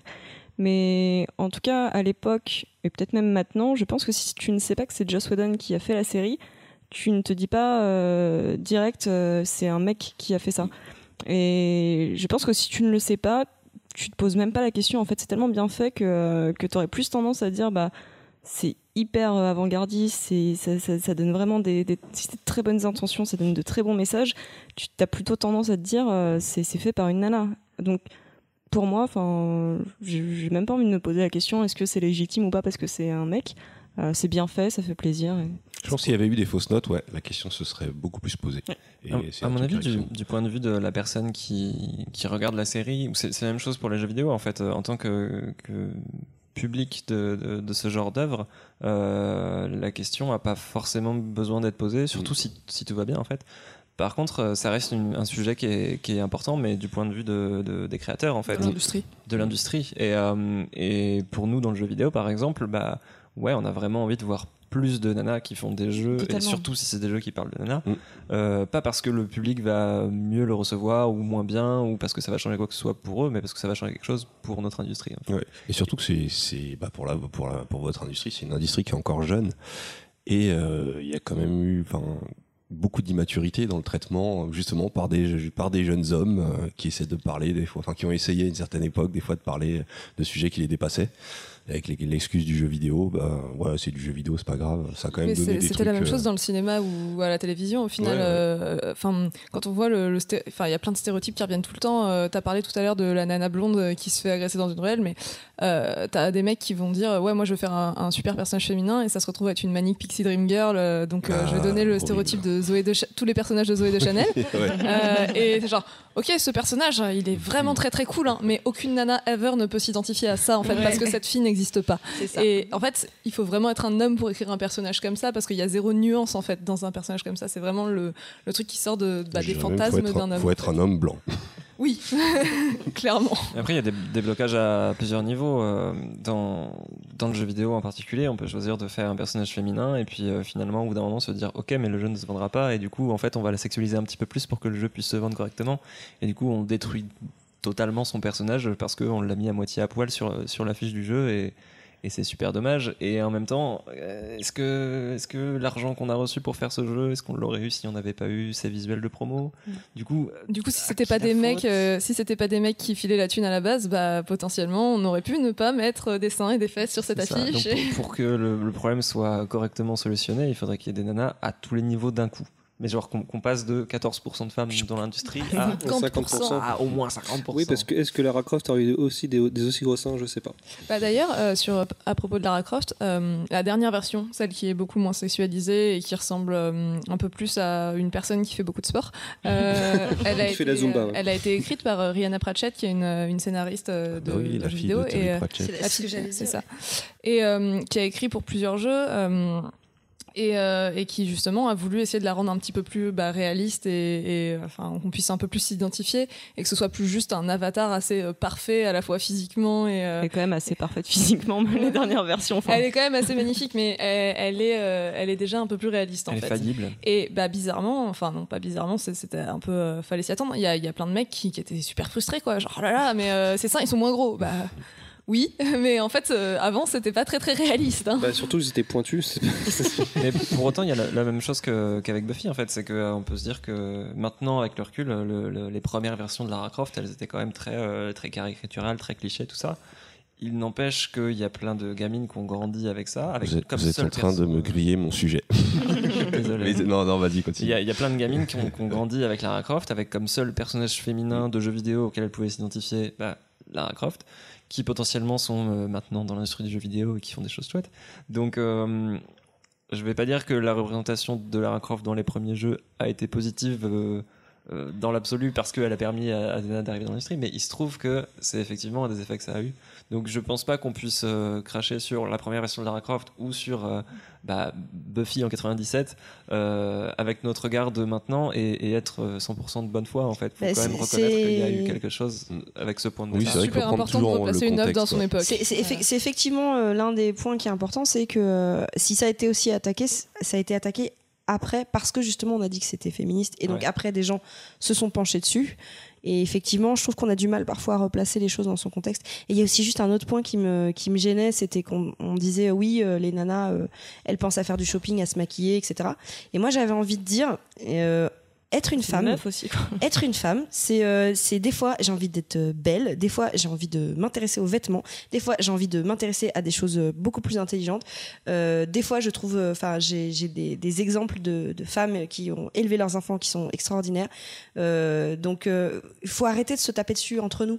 Sur c'est pas le sujet en fait. C'est c'est fais ce que tu veux. Le L'essentiel c'est la liberté. En fait, il y a, il y a énormément de types de féminisme différents, en fait, et c'est vrai qu'il y en a qui vont être extra, qui vont être extrêmes, clairement, et qui vont dire, bah oui, mais du coup, est-ce que c'est vraiment être féministe que de euh, de se soumettre à des injonctions patriarcales telles que euh, maquille-toi, sois jolie Mais en fait, il y a aussi des femmes qui aiment ça, et en fait, euh, pour, pour moi, c'est mon avis après qui est pas forcément partagé. C'est le féminisme, c'est la liberté pour toutes les femmes. Si pour certaines femmes, bah, leur, leur kiff c'est de se maquiller parce qu'elles trouvent ça trop cool ou de porter des talons ou d'aller faire du shopping, bah ouais c'est cool en fait. Et ça devrait pas leur enlever leur brevet de féministe parce que euh, elles aiment bien euh, porter des robes en fait. C'est exactement ça. Ce qui est important, c'est juste de, de véhiculer l'idée que euh, c'est pas une norme que toutes les femmes aiment se maquiller ou qu'elles ont besoin de le faire. C'est juste, bah, il y a des femmes qui ont envie de le faire et qui du coup peuvent le faire. Pas parce que c'est des femmes, mais parce que ce sont des personnes à part entière qui ont envie de se maquiller. Et, et- du coup, ça va peut-être un peu, un peu loin, mais c'est vrai que euh, tous les, euh, tous les trucs plus euh, connotés masculins, bah, à l'époque c'était porter des pantalons, puis aujourd'hui ça va être tout ce qui est activité masculine. Bah, typiquement, jouer, jouer aux jeux vidéo, c'est encore considéré par beaucoup comme une activité mas- masculine. Ça va être valorisé. Parce que euh, quand une femme fait des choses qui ont l'air masculines, c'est toujours valorisé parce que c'est un mieux. Alors que euh, une femme qui fait des choses féminines, ou un homme d'ailleurs qui veut faire des choses féminines, tout de suite c'est ah, ah bah non, c'est moins bien parce qu'il y a toujours ce- cette misogynie internalisée par tout le monde en fait. Si Ouais. tu veux faire un, une- un personnage féminin euh, badass, tu lui fais faire des activités d'homme. Et si tu veux faire un, un personnage mec un peu bizarre, euh, tu le fais se maquiller et porter du vernis. Et hop, ça marche tout de suite. Mais moi, j'aime bien un personnage féminin euh, badass, mais qui soit comme moi. Que ce soit une femme aussi, qui aime les trucs mignons, euh, qui viennent avec son doudou à l'île. Et du coup, c'est ça. Je pense que, enfin, Buffy, c'était, c'était en fait le, le degré 1 en fait à l'époque de, bah voilà, pour une fois, on vous montre des nanas et regardez, elles font des trucs trop cool et elles sont badass. Et, euh, et aujourd'hui, bah, faut qu'on passe un peu à la vitesse supérieure et dire, ok, en fait, on peut aussi être un personnage féminin super intéressant et qui est pas du tout badass en fait, qui est juste cool parce que c'est un personnage féminin nuancé et qui a des trucs à dire. Et qui n'est pas Zoé Deschanel. Alors, ce qui est super bien, c'est que tu m'as fait quelque chose que j'avais pas fait, c'est ma conclusion. Donc, je... merci beaucoup. Mais du coup, je repense à Zoé Deschanel et en fait, c'est marrant parce que c'est ce qu'ils appellent euh, la girl next door, mais sauf que c'est absolument pas la, la meuf que tu as à côté de chez toi. Enfin, Elle n'existe pas dans Non, la mais comme tu l'as dit, c'est vraiment la Manic Pixie Girl. euh. Alors, sauf que Zoé Deschanel, elle se teint pas les cheveux, mais c'est vrai que cette image, c'est, tu sens que c'est vraiment un fantasme masculin. euh, qui fait, qui se dit en plus, qui, cool, qui, qui se dit en plus qu'il doit faire un personnage féminin euh, avant-gardi- avant-gardiste et cool. Donc, euh, Elle est un petit peu geek, elle est intelligente, euh, elle est cultivée, mais en même temps, elle a vraiment très très très envie de s'intéresser à toi et de régler tous les problèmes dans ta vie. Et c'est- je crois que c'est surtout ça le fantasme masculin autour de ce personnage-là. à la recherche d'une muse, ouais. Ça tourne beaucoup autour de ça. Tu fais une pause? Pause pipi, pour ceux qui n'ont pas compris. D'accord, bah, pause pipi. Alors, euh, eh ben, on Attendez, je veux juste terminer sur un truc. euh, Je me retiens, vas-y. Même si la, con- la conclusion est passée, je veux aussi euh, rassurer quand même les gens pour, qui n'ont pas vu Buffy.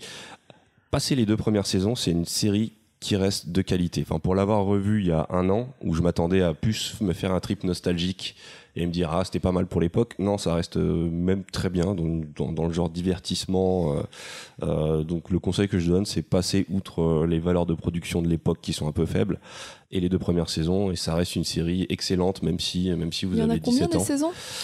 Sept. 7 ouais. C'est dur hein, maintenant. Et quand tu dis passer la première, des deux premières saisons, c'est euh, tu 48 les squeezes complètement et tu commences au milieu On ou- peut, euh, je dirais, moi, commencer à mi deuxième saison. Moi, la première saison, on Non, l'a pas non, non, mais regardé. tu connais, non, tu tu, peux connaissais. pas. Ouais, Ouais. non, tu peux pas. Tu peux pas pour avoir tout le. C'est mythe, juste que c'est euh, un peu. Enfin, c'est ouais, c'est les, les, C'est un peu lourdingue. les premiers. Tu vas sur Wikipédia, tu lis les résumés. Voilà, très bien. Et ben du coup, on va- on- c'est la première fois qu'on fait une pause après juste une chronique. Elle était super longue. Mais on va faire une pause sinon. euh, Sinon, tu la coupes. En fait, tu. Enfin, on reprend Non, mais c'est après. très bien cette chronique. Ouais, bon, on peut reprendre après. Ouais, tu. Enfin, on n'est pas obligé de dire qu'il va pisser. Chers auditeurs, vous Baldwin êtes derrière le rideau. tu peux faire un jingle en mixant tout ça. Baldwin va faire pipi. Est-ce que tu veux qu'on le dise tous une fois Allez, et, euh, 1, 2, 3. Baldwin va faire pipi. Vous le redites encore une fois, je le fais ici devant vous.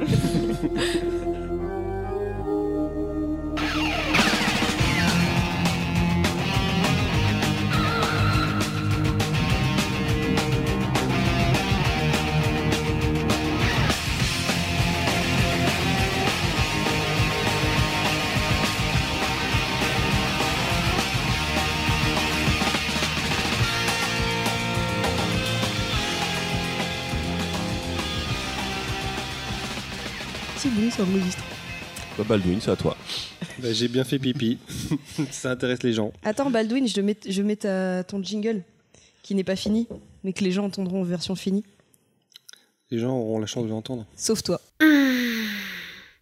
Baldwin, qu'est-ce qu'elle est dure Ta question C'est le quiz de Baldwin. Tu rates un truc là. Franchement. Surtout toi, t'aurais kiffé. Toute l'histoire de ma vie, j'ai toujours raté des trucs. Eh bien, c'est à toi, Baldwin. Donc, euh, n'est pas coutume, euh, comme à d'habitude, mais j'ai fait un quiz. Et Cette phrase ne veut rien dire. C'était quoi cette phrase, ouais Tout ce qui- J'ai l'impression qu'il manque des mots. N'est pas coutume, mais je trouve que tout le monde comprend. D'accord. Comme tout- tu te laisses moustache, on comprend que tu te laisses pousser la moustache, mais c'est qu'on comprend pas, peu importe. Donc, t'as fait un quiz. Alors, euh, j'ai fait un quiz. j'ai essayé de faire un quiz, mais j'ai pas eu beaucoup de temps pour le préparer. Alors j'espère que vous serez un petit peu. euh, Toutes tes chroniques, elles démarrent comme ça. Oui, mais là j'ai une bonne excuse. Parce que euh, j'avais des trucs à faire. Il y a son chien qui a mangé son devoir. c'est ça. ouais, c'est ça. Mais Est-ce que euh, t'as un chien? Ouais, mais il est mort justement de- depuis qu'il a mangé le devoir. Donc un petit quiz en fait, euh, ça va être très rapide, hein, je vous dis tout de suite. Je vais essayer de vous faire deviner des personnages réels ou fictifs, des acteurs, des personnages de bande dessinée, peu importe. Des présentateurs qui ont fait un peu bouger le regard des, euh, des gens euh, au fur et à mesure de, de ce qu'ils racontaient.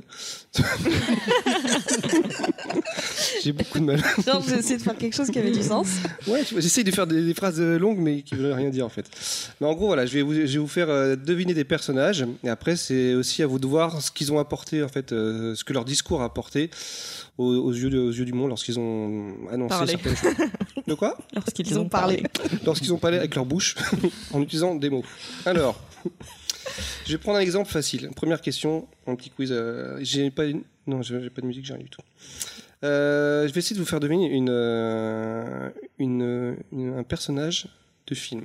À vous de voir déjà qui c'est. Mais je galère.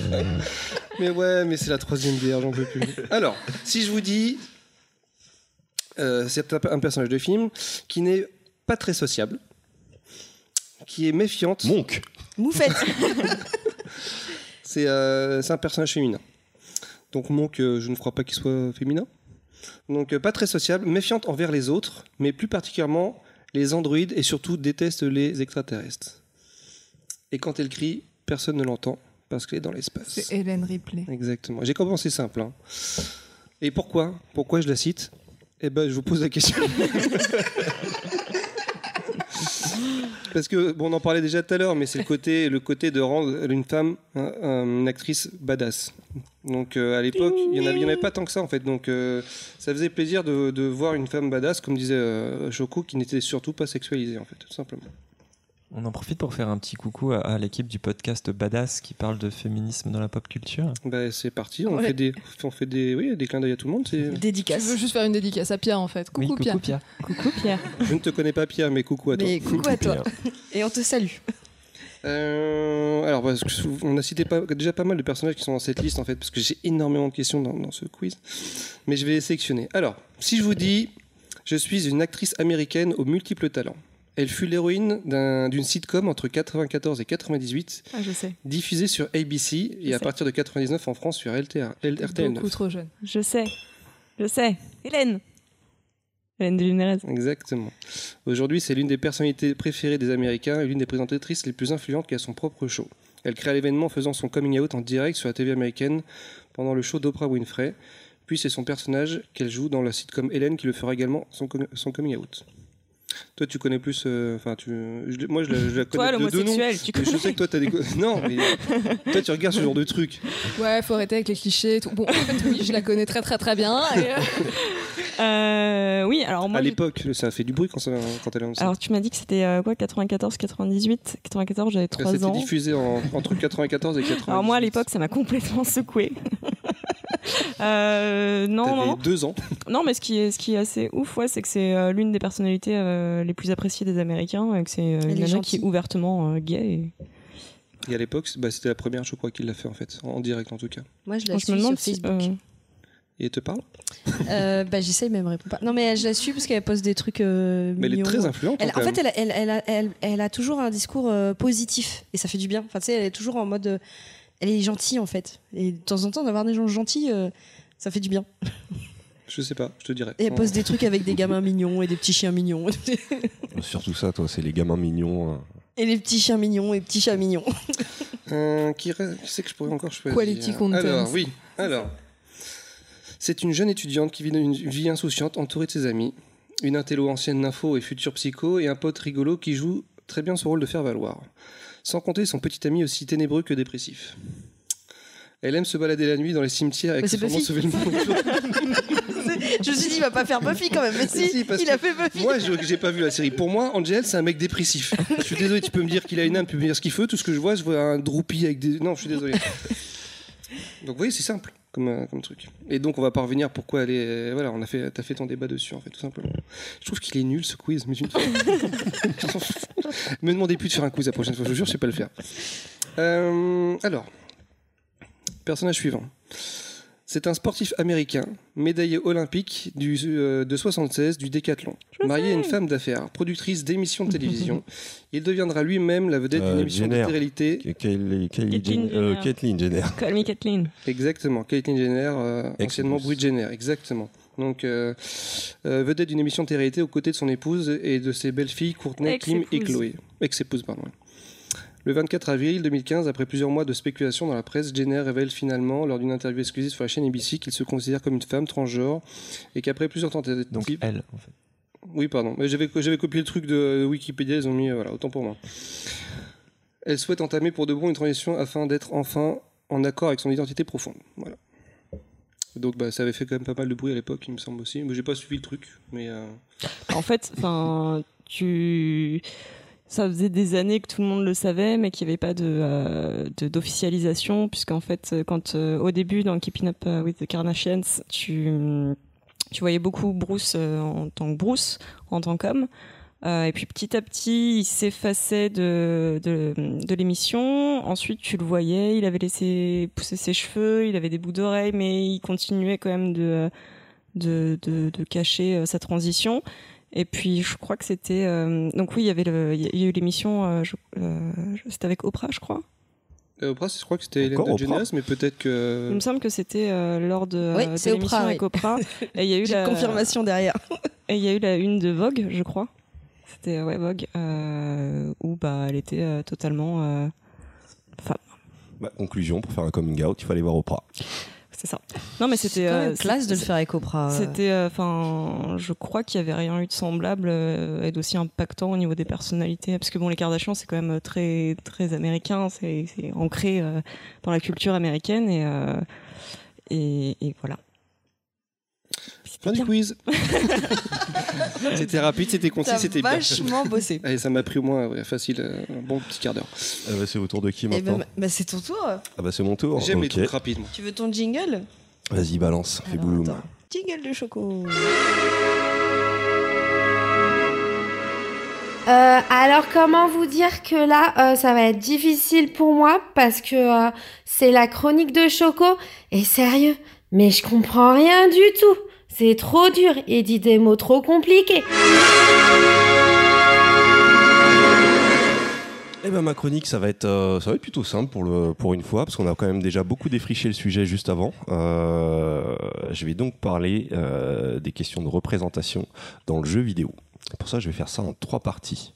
Une première partie chapitre 1. Gros 1, petit A. Chapitre petit- 1, les jeux vidéo en eux-mêmes. Euh, quand on se penche sur l'histoire du jeu vidéo, euh, sur sa préhistoire d'abord, bah, les questions de représentation, euh, ça se posait pas encore vraiment parce que bah, si tu prends Pong, euh, C'était des traits. C'était des traits, c'était des raquettes. Les Par contre, je dirais, très mal pris. je dirais quand même que c'était des traits blancs, donc euh, je me sens un peu exclu. C'était sur un fond noir, donc il y avait quand même un truc. euh, Voilà, il était encore relayé dans le fond, quoi. Ah, parfois c'était vert, ouais, ça dépendait des, des- des machines. Non, en gros, ouais, c'est question de représentation. Au tout début, ça se posait pas parce que déjà, euh, la représentation graphique était super limitée. Si on arrivait à distinguer que le, que le, que le tas de pixels était un personnage, ça suffisait déjà à se sentir représenté qui qu'on qui, qui qu'on soit. Quand on arrivait euh, dans l'ère 8 bits avec, euh, on va dire, euh, l'ère emblématique de la NES, euh, un peu avant tout ce qu'il y a eu, bien sûr, sur, sur micro, là, ces questions auraient pu commencer à se poser. Mais on, était dans, on est dans une industrie qui est, qui est majoritairement composée de programmeurs de San Francisco ou du Japon. Et au final, on restait beaucoup dans le cliché. Mais quand même, il y a... hum, Je voulais juste noter un personnage euh, en gros, je vais faire ça. Je vais parler de ces personnages-là qui ont quand même changé quelque chose. Et euh, il y a eu ce personnage de Samus Aran dans la série des Metroid. Euh, ce qui est assez particulier, c'est que pendant tout le jeu, euh, on dirige ce personnage qui est plutôt ting badass, avec une super armure, euh, qui est perdu sur une planète, qui désingue des aliens, qui résout des, des énigmes environnementales. Et c'est à la toute fin du jeu qu'on découvre que derrière le casque se trouvait une femme. Et c'était déjà une bonne avancée. Mais ça voulait aussi dire une chose, c'est qu'on pouvait pas le montrer pendant le jeu. C'était à l'époque le marketing fait que avoir une femme, euh, et c'est encore le cas aujourd'hui, même si ça a quand même beaucoup changé, mais avoir une femme euh, en tête d'affiche, euh, surtout si elle porte une grosse armure, bah ça allait pas faire vendre. Donc donc c'était un peu comme un Easter egg, un truc caché que seuls les plus les plus vaillants pouvaient découvrir. Voilà. Donc on va dire que c'est là, c'est c'est pour moi une des premières grosses, on va dire dans le jeu grand, dans le jeu vidéo grand public, c'était un des premiers personnages qui a vraiment impacté quelque chose. Et ça prouve qu'à l'époque, c'était quand même un, un petit impact euh, vite fait, euh, pff, ouais, un, un petit impact de, de. Ah, Ça y est, tu m'as transmis ta maladie, je n'arrive plus à parler, euh, Baldwin. En gros, voilà, c'était, euh, ça montrait qu'à l'époque, euh, juste parce qu'on la voyait à la fin et qu'on découvrait que c'était une femme et qu'on se disait ah ouais quand même, c'est qu'il y avait beaucoup de, il y avait encore beaucoup de boulot à faire. Mais ils ont été loin dans le délire parce que je crois que dans, au niveau des easter eggs, je crois que si je finis le jeu avec faire cer- certains trucs ou une certaine vitesse, tu la vois en bikini. Ah bah là on retombe dans le bon cliché quand même. Exactement. Là ça y est, je me sens un peu plus. Alors là, euh, c'est plus une femme, c'est une récompense du coup. euh. voilà, exactement. Et c'est vrai qu'à l'époque, bah, les femmes euh, la plus emblématique dans le jeu vidéo, on va dire que c'était Peach, qui était la damsel in distress. Et euh, pendant très très très longtemps, ça a été le cas. Si je peux citer. Parce qu'en fait, elle avait une relation secrète Avec Bowser. avec avec Bowser. Bowser. Non, ce serait, serait bien que ce soit avec Toad. Euh, Elle s'asseyait dessus, exactement. mais euh, voilà, le niveau auquel on était à cette époque-là, c'était si je prends euh, Double Dragon, c'était encore la damsel in distress avec sa petite robe euh, rose. Et à la fin, les deux joueurs devaient se taper pour savoir qui allait repartir. C'était des frères quand même. hein. Qui allait repartir avec la nana. Euh, j'ai pas préparé ma chronique, donc j'ai pas de date à donner, j'ai pas de, de, j'ai pas beaucoup d'exemples, et je vais passer de Samus et directement à Lara Croft. donc je fais un grand écart, euh, assez, c'est pour, c'est surtout pour aller vite. Euh, en gros, Lara Croft, ça a quand même été pour le jeu vidéo, ça a été un personnage assez important, déjà parce que c'était une femme. Alors ça restait un fantasme très masculin, euh, de femme badass, à gros seins, euh, en petit short. Mais c'est déjà c'est devenu une personnalité euh, qui a réussi à sortir du jeu vidéo, qui est devenue une égérie pour euh, des campagnes et Elle, tout. elle fait partie de la pop culture maintenant. Ouais, elle fait clairement partie de la pop culture et euh, bah, comme la tu connaissent. Donc, voilà, voilà. et, et comme tu le disais tout à l'heure, Diane, bah euh, malgré euh, le fait que ce soit un cliché euh, de, de jeune adolescent euh, boutonneux, tiens deuxième cliché. Euh, elle a quand même été assez importante parce que ça montrait qu'on n'en avait pas des héroïnes. Euh, moi, les seuls souvenirs que j'ai dans, on va dire dans les années 80-90 de femmes sur des couvertures, c'était on va dire, c'était plus dans les début 90. C'était soit des pubs très sexistes, je me rappelle d'une pub pour un jeu de tennis où une fille soulevait sa culotte. Euh, je me rappelle de beaucoup de jeux qui se passaient dans des univers à la Conan le barbare où tu avais des filles en bikini et que j'arrachais les pages en cachette et que je les cachais. Et, et, euh, et même si Lara Croft restait dans ce, dans ce, un peu dans ce contexte de, de, de super bombasse euh, qui désingue tout, euh, c'était le personnage principal. Elle avait pas de sidekick masculin, euh, ou alors ils étaient, je crois que dans le, dans, le- dans le deuxième, il y a un personnage masculin qui l'accompagne de temps en temps, mais euh, non, ça restait un, a le personnage. majordome aussi, tu peux enfermer dans aussi, le. Ah oui, le majordome. J'y pensais aussi, ouais. Pauvre majordome. Et, et donc, ça, mon- ça- c'était à la fois, donc c'était à la fois une avancée, mais ça montrait aussi tout le chemin qui restait à parcourir. Euh, là, je parle des femmes, mais il y a aussi d'autres choses. C'est qu'en tant que euh, des Renois, des Renois, enfin des Noirs. Oui, des Renois d'ailleurs. Pourquoi je, pourquoi je m'empêcherais de dire des Renois? Des Renois, euh, bah, il y en a pas eu beaucoup dans le jeu vidéo. Moi, un des premiers exemples que j'ai, c'était un jeu sponsorisé par McDonald's oui, Shiny. McDonald's. Euh, Avec je- la coupe comme ça. ouais. Et euh, bah, les Renois, c'était soit dans les jeux de baston, c'était le mec balèze, euh, ou celui qui a la Gatling, ou, euh, ou un mec super cool qui, euh, qui, qui a une casquette et qui dit yo. Et euh, pour moi, le premier vrai souvenir de personnage noir euh, qui m'est parlé un, temps soit peu, c'était CJ dans GTA. Euh, le personnage de CJ. Et pourtant, on est encore dans du cliché. On est dans, un univers, on est dans l'univers de la West Coast, beaucoup influencé par l'imagerie du hip-hop des années 90. Mais malgré tout, c'était un vrai personnage euh, assez profond euh, qui se questionnait sur sa, sur, sa, sur sa position sociale, sur le fait d'être noir. C'est un jeu qui abordait le racisme, euh, clairement. Et donc voilà, pareil. Donc on est encore je sais plus en quelle année il est sorti, mais là je pense qu'on est soit début 2000, soit fin 90, mais il me semble qu'on est plus dans Non, les début années 2000. Et, euh, et jusque là, bah voilà, il n'y avait pas de, on- il y en avait pas des personnages comme ça. Euh, petit à petit, ça commence à se débloquer. Euh, je pense à BioWare qui a quand même beaucoup fait dans la représentativité, que ce soit des, minorités sexuelles, euh, des minorités ethniques, de, de- de- des personnages de femmes. Un de mes meilleurs souvenirs, moi, c'est ma capitaine Shepard dans Mass Effect, qui est super badass. Et euh, ce qui était assez intéressant justement dans, je trouve dans Mass Effect avec ce personnage de Shepard, c'est qu'il est de base c'est un personnage qui est indéterminé. On peut le jouer en tant qu'homme, on peut le jouer en tant que femme. Euh, L'histoire s'adapte, mais euh, bah, ça empêche que ça reste un putain de capitaine de vaisseau. Enfin moi ma Shepard c'était un putain de capitaine de vaisseau qui parcourait, qui parcourt, qui parcourait la Ça galaxie. veut qui- surtout dire qui qu'on résolvait des. on s'en moque que ce soit un homme Tu ou peux une balancer femme. le générique d'Albator là.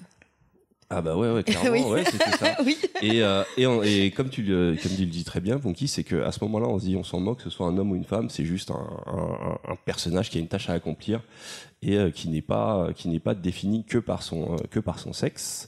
Je vais arriver tout de suite à la fin, enfin pas à la fin de ma chronique, mais à la fin de cette partie sur le jeu vidéo en lui-même. C'est qu'aujourd'hui, on commence vraiment à voir, enfin, il y a euh, de plus en plus de personnages. Je pense à, j'étais beaucoup regardé jouer à Assassin's Creed, et euh, le personnage de Bayek, euh, il n'est pas whitewashé, alors que c'est un personnage qui ressemble à un Égyptien, un Arabe. Il a un accent rebeu. qui a un accent rebeu, qui est aussi super badass. Alors que si on prend par exemple les Prince of Persia, on voyait bien que c'était à l'époque euh, des personnages blancs. euh, Et le, et le, et le film aussi. euh, ah oui, le film, ouais, non, le, le film et même les jeux, dans, dans, dans les jeux, dans la représentation, on se disait pas qu'on allait en faire un personnage qui ressemblait à un arabe. Non, on se risquerait pas à ça, ça. va, on lui a mis des babouches, un arabe. Enfin, c'est un peu l'idée quoi. Et, et le film représente très bien cet état d'esprit où, avec- où on a transformé Jake Gyllenhaal en, en prince, en prince perse. Aujourd'hui, je trouve que de plus en plus, on a, on a, on a, on a des personnages qui, euh, auxquels on peut s'identifier.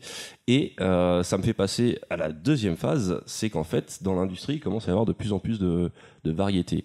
Si je parle d'Assassin's Creed, c'est euh, euh, Ubisoft a beaucoup mis en avant son directeur, euh, le, le directeur du jeu, c'est Ashraf Ismail, qui est un personnage.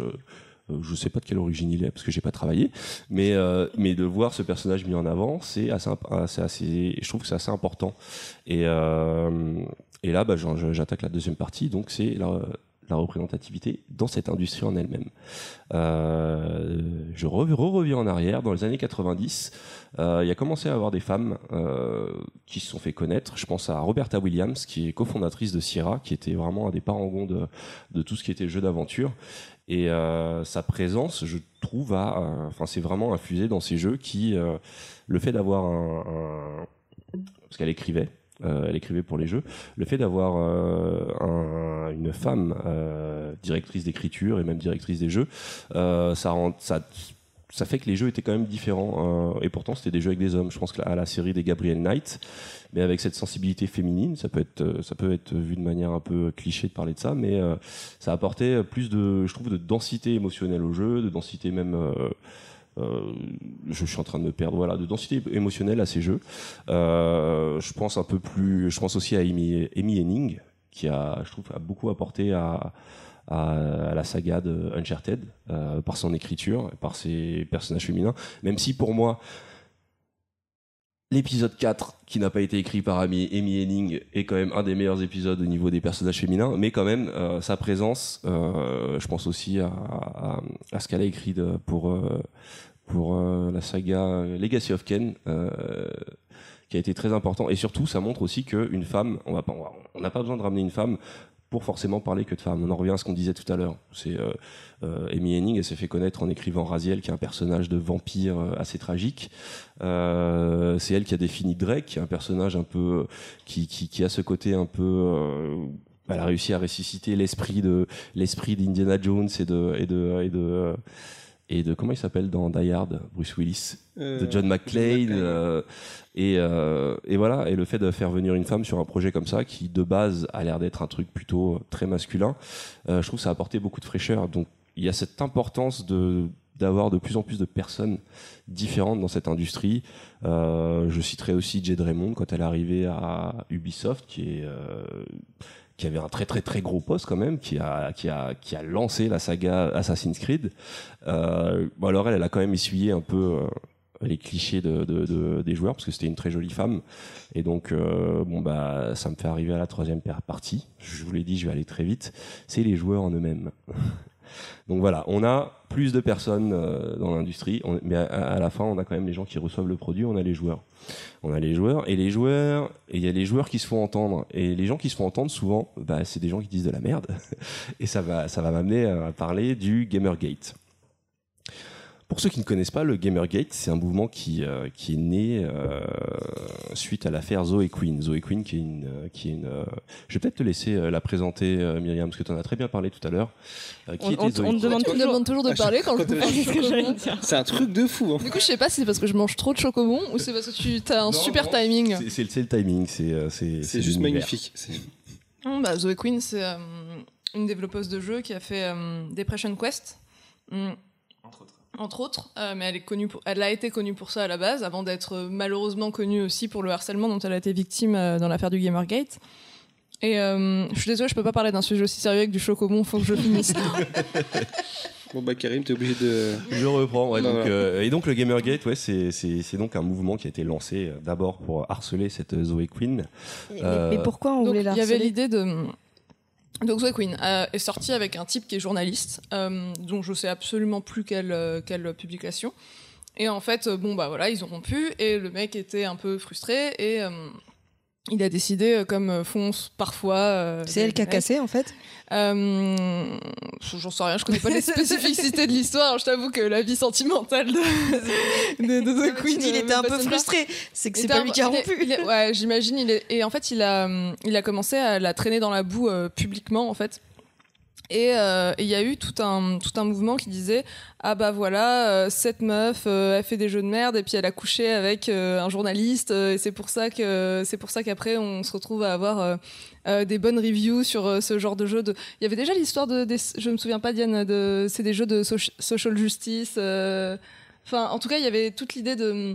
Euh, en gros, enfin, c'était des antiféministes et qui utilisaient euh, en fait le, le prétexte de l'éthique dans le journalisme et le fait de pas avoir comme ça de, de collusion entre développeurs et, et journalistes pour simplement harceler en fait. C'est Euh, difficile à définir en fait parce que je pense que c'est un mouvement qui est pluriel aussi. hein. Il y a, y a Il y a sûrement des gens qui étaient vraiment pour l'éthique dans le journalisme. Ouais, ouais, ou, ou qu'on rejoint le truc en se disant ah mais c'est vrai, c'est vrai que c'est un sujet important. Ouais, je vais défendre ce truc-là, mais tout le monde n'était pas vraiment à égalité sur les, les valeurs qu'ils essayaient de défendre avec ça. Et, euh, et ouais, clairement, il y avait surtout, euh, surtout cette histoire de euh, euh, Pas de femmes dans le dans cette industrie. Les Ouais. femmes détruisent cette industrie. Il y a, il y a Ouais, des y a- collusions aussi avec euh, femmes, l'alt-right américain. violent avec comme discours a- de dire les femmes détruisent cette industrie. Non, mais ça, ça, ça va très très loin. Il y a des collusions avec l'alt-right américaine aussi. Euh, donc il y a vraiment un discours qui est misogyne à la base du truc.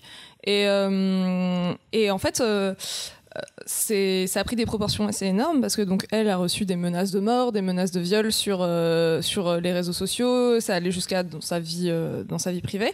Et en fait, ce groupe-là, c'est enfin fédéré. Encore une fois, c'est il n'y a pas qu'un seul. On peut pas vraiment dire qu'il y a qu'un seul Gamergate. Il y a eu plein de groupes, mais en tout cas, une partie de ce groupe s'est fédérée et en fait a été harcelée d'autres femmes en fait de l'industrie, soit parce qu'elles avaient pris la défense de Zoe Queen ou qu'elles véhiculaient les mêmes les mêmes idées, les mêmes valeurs. en Oui, il y a- il y, a eu euh, le cas d'Anita Sarkeesian qui faisait des vidéos justement sur le féminisme et le jeu vidéo, et qui accusait beaucoup de, enfin, qui, dé- qui, qui, qui, qui dénonçait beaucoup de problèmes. Et elle, elle s'est fait, euh, elle s'est fait pareil, harceler. euh, Il y a eu des menaces de mort. Elle a, elle a dû annoncer, elle a dû annuler une conférence parce qu'il y avait une menace d'attentat si elle se mettait à parler lors de cette conférence. Donc c'est ouais, c'est vraiment un mouvement en plus qui parfois se revendique euh, comme étant euh, libertariste et euh, qui se cache derrière euh, des fausses excuses en disant que justement les, les fameux social, social justice, warriors, avec qui aussi j'ai des problèmes de temps en temps, mais en disant qu'ils contaminaient le jeu vidéo avec leurs valeurs et qu'ils forçaient finalement l'industrie à intégrer des valeurs.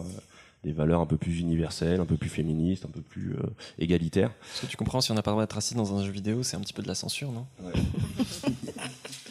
Et donc, ouais, voilà, en fait, il y a- y a- et je pense que ce mouvement est né parce qu'il y a des progrès dans l'industrie, c'est ça en fait. En gros, j'ai complètement raté ma chronique, mais je voulais parler des jeux vidéo, de l'industrie et de, de l'impact sur joueurs, les joueurs ouais. et de, de ce que ça fait naître. Après, ce que j'espère sur, sur, sur, sur ce mouvement Gamergate, c'est que c'est juste des mecs qui gueulent très fort, comme souvent. Euh, Il y a toujours une minorité silencieuse, une majorité silencieuse qui aime ce qui se passe, mais tu as une minorité qui. euh, qui est pas contente et qui le fait savoir et, euh, espérons que et surtout qui, et qui occupe tout, tout, tout l'espace surtout C'est euh. un petit peu le, le dernier éclat avant que la barrière tombe complètement en fait. Ouais, voilà, ouais, donc c'est ça. C'est un peu comme euh, ces gens qui pensent que c'est comme ces, ces- ces gens qui parlent du grand remplacement ou euh, euh, donc voilà, c'est un- j'ai un mouvement, je pense, qui s'est un peu atténué ces dernières années. Euh, J'espère vraiment que c'est ce qui va disparaître et qu'il y aura plus de problème. C'est un mouvement qui est réactionnaire en fait. C'est qu'il y a une évolution dans la société à ce niveau-là et euh, enfin qu'on voit pas seulement dans les produits culturels, qu'on voit aussi à, à l'échelle de toute la société. Et il y a un groupe de, de personnes qui, fut un temps, ont été privilégiées parce que c'était des hommes blancs, etc. Et que euh, en fait, ils se rendent compte que si la société va dans ce sens-là, ils perdent leurs privilèges. Donc c'est un peu un mécanisme de défense.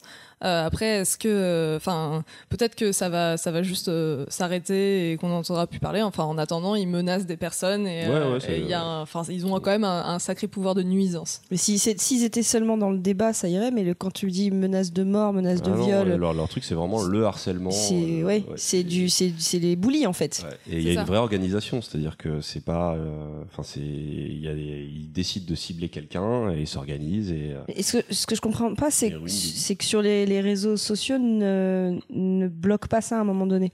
C'est encore trop, euh, trop récent et trop une zone grise pour pouvoir Mm. poser des, des règles précises. Mais Mais quand tu fais une menace de mort à quelqu'un, c'est pas considéré comme euh, quand tu fais une menace de mort directement, euh, oui, mais déjà, est-ce que euh, un signalement va suffire à ce que euh, le, la personne soit, euh, soit bannie ou pas? Est-ce que c'était pas un deuxième compte? Est-ce que c'est, euh, est-ce que c'était une menace de mort très très claire ou est-ce que c'est dans le contexte? Auquel cas, la personne qui reçoit ton alerte va dire ouais, c'est pas si méchant que ça. Il faut voir qui reçoit la- l'alerte aussi, et voilà.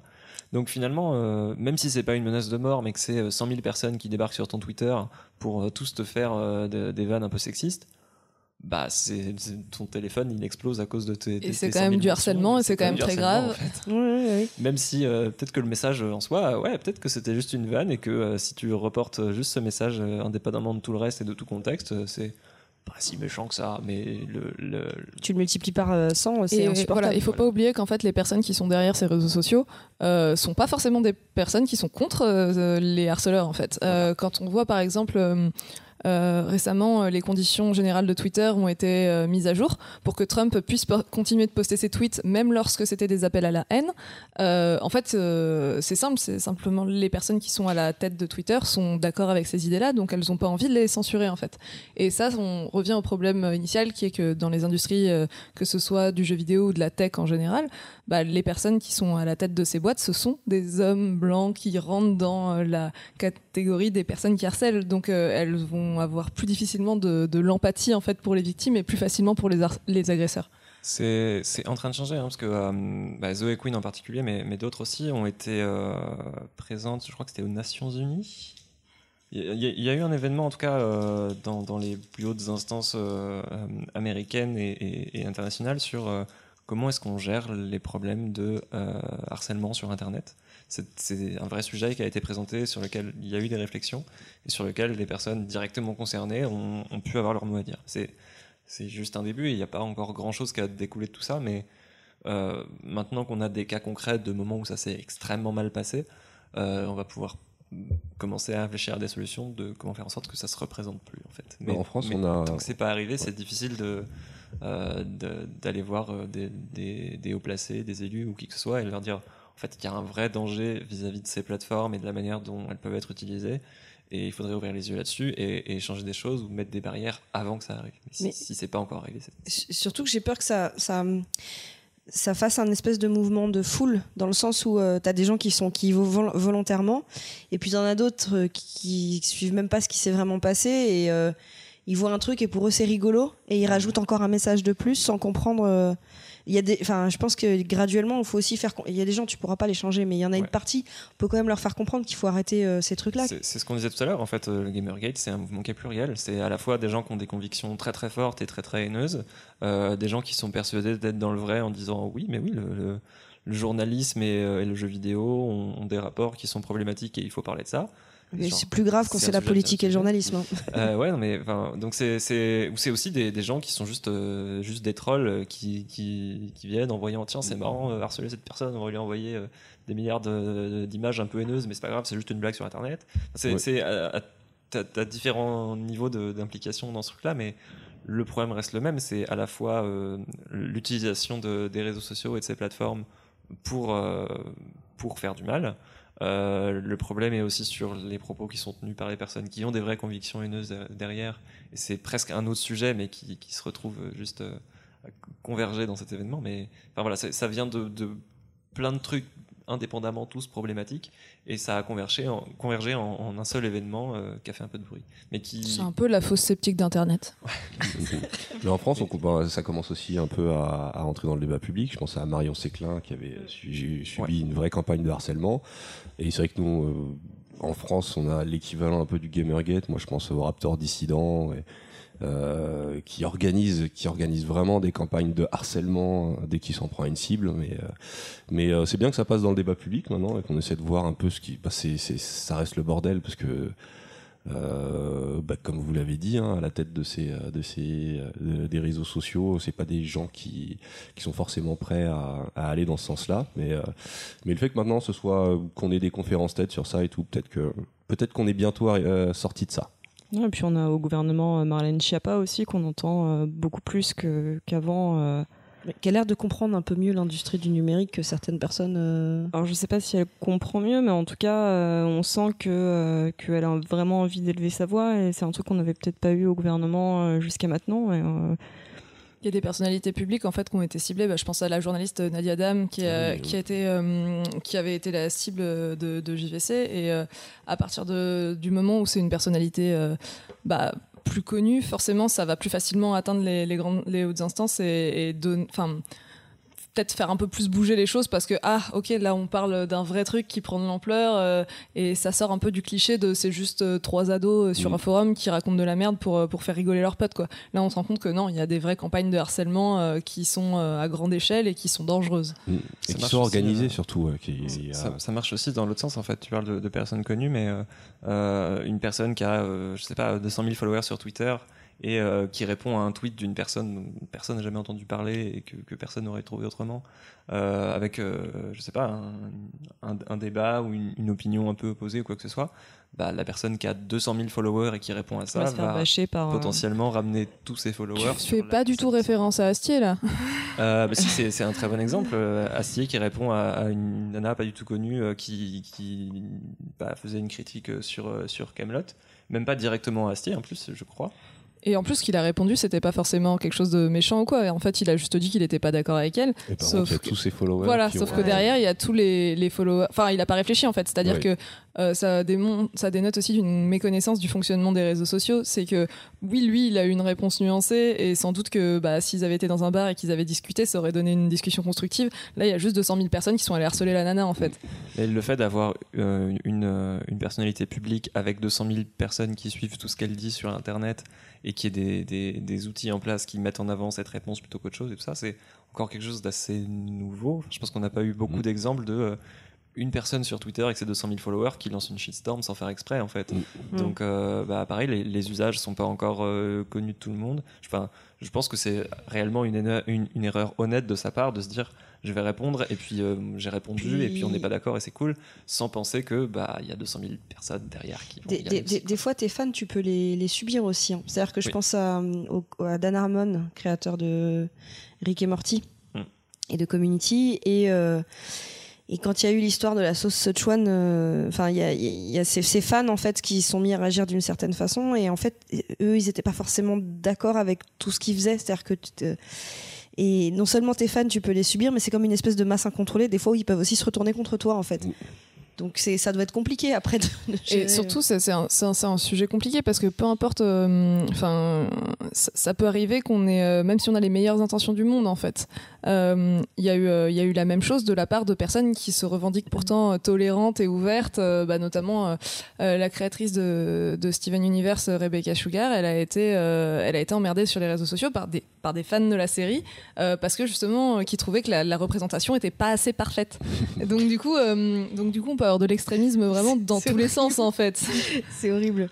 Mais euh, je, pense- je pense que en fait euh, tous- tous les mouvements peuvent mener à un moment donné à un extrémisme. C'est euh, le, le- le problème, c'est que ça marche mieux quand on a des personnes qui sont mesurées, mo- modérées, Mais les réseaux sociaux euh, aident pas du tout à ça. Les réseaux Ah oui. sociaux, c'est l'effet de foule direct en fait. c'est- C'est l'effet de foule. En plus, c'est combiné à l'effet filtrant où on est entre, euh, entre personnes d'accord. Et euh, quand on va se confronter aux autres, c'est juste une espèce de collusion de euh, je ramène tous mes fans pour dire non, c'est pas ça. Et, euh, Et on reste dans notre bulle. C'est compliqué de débattre sur Twitter.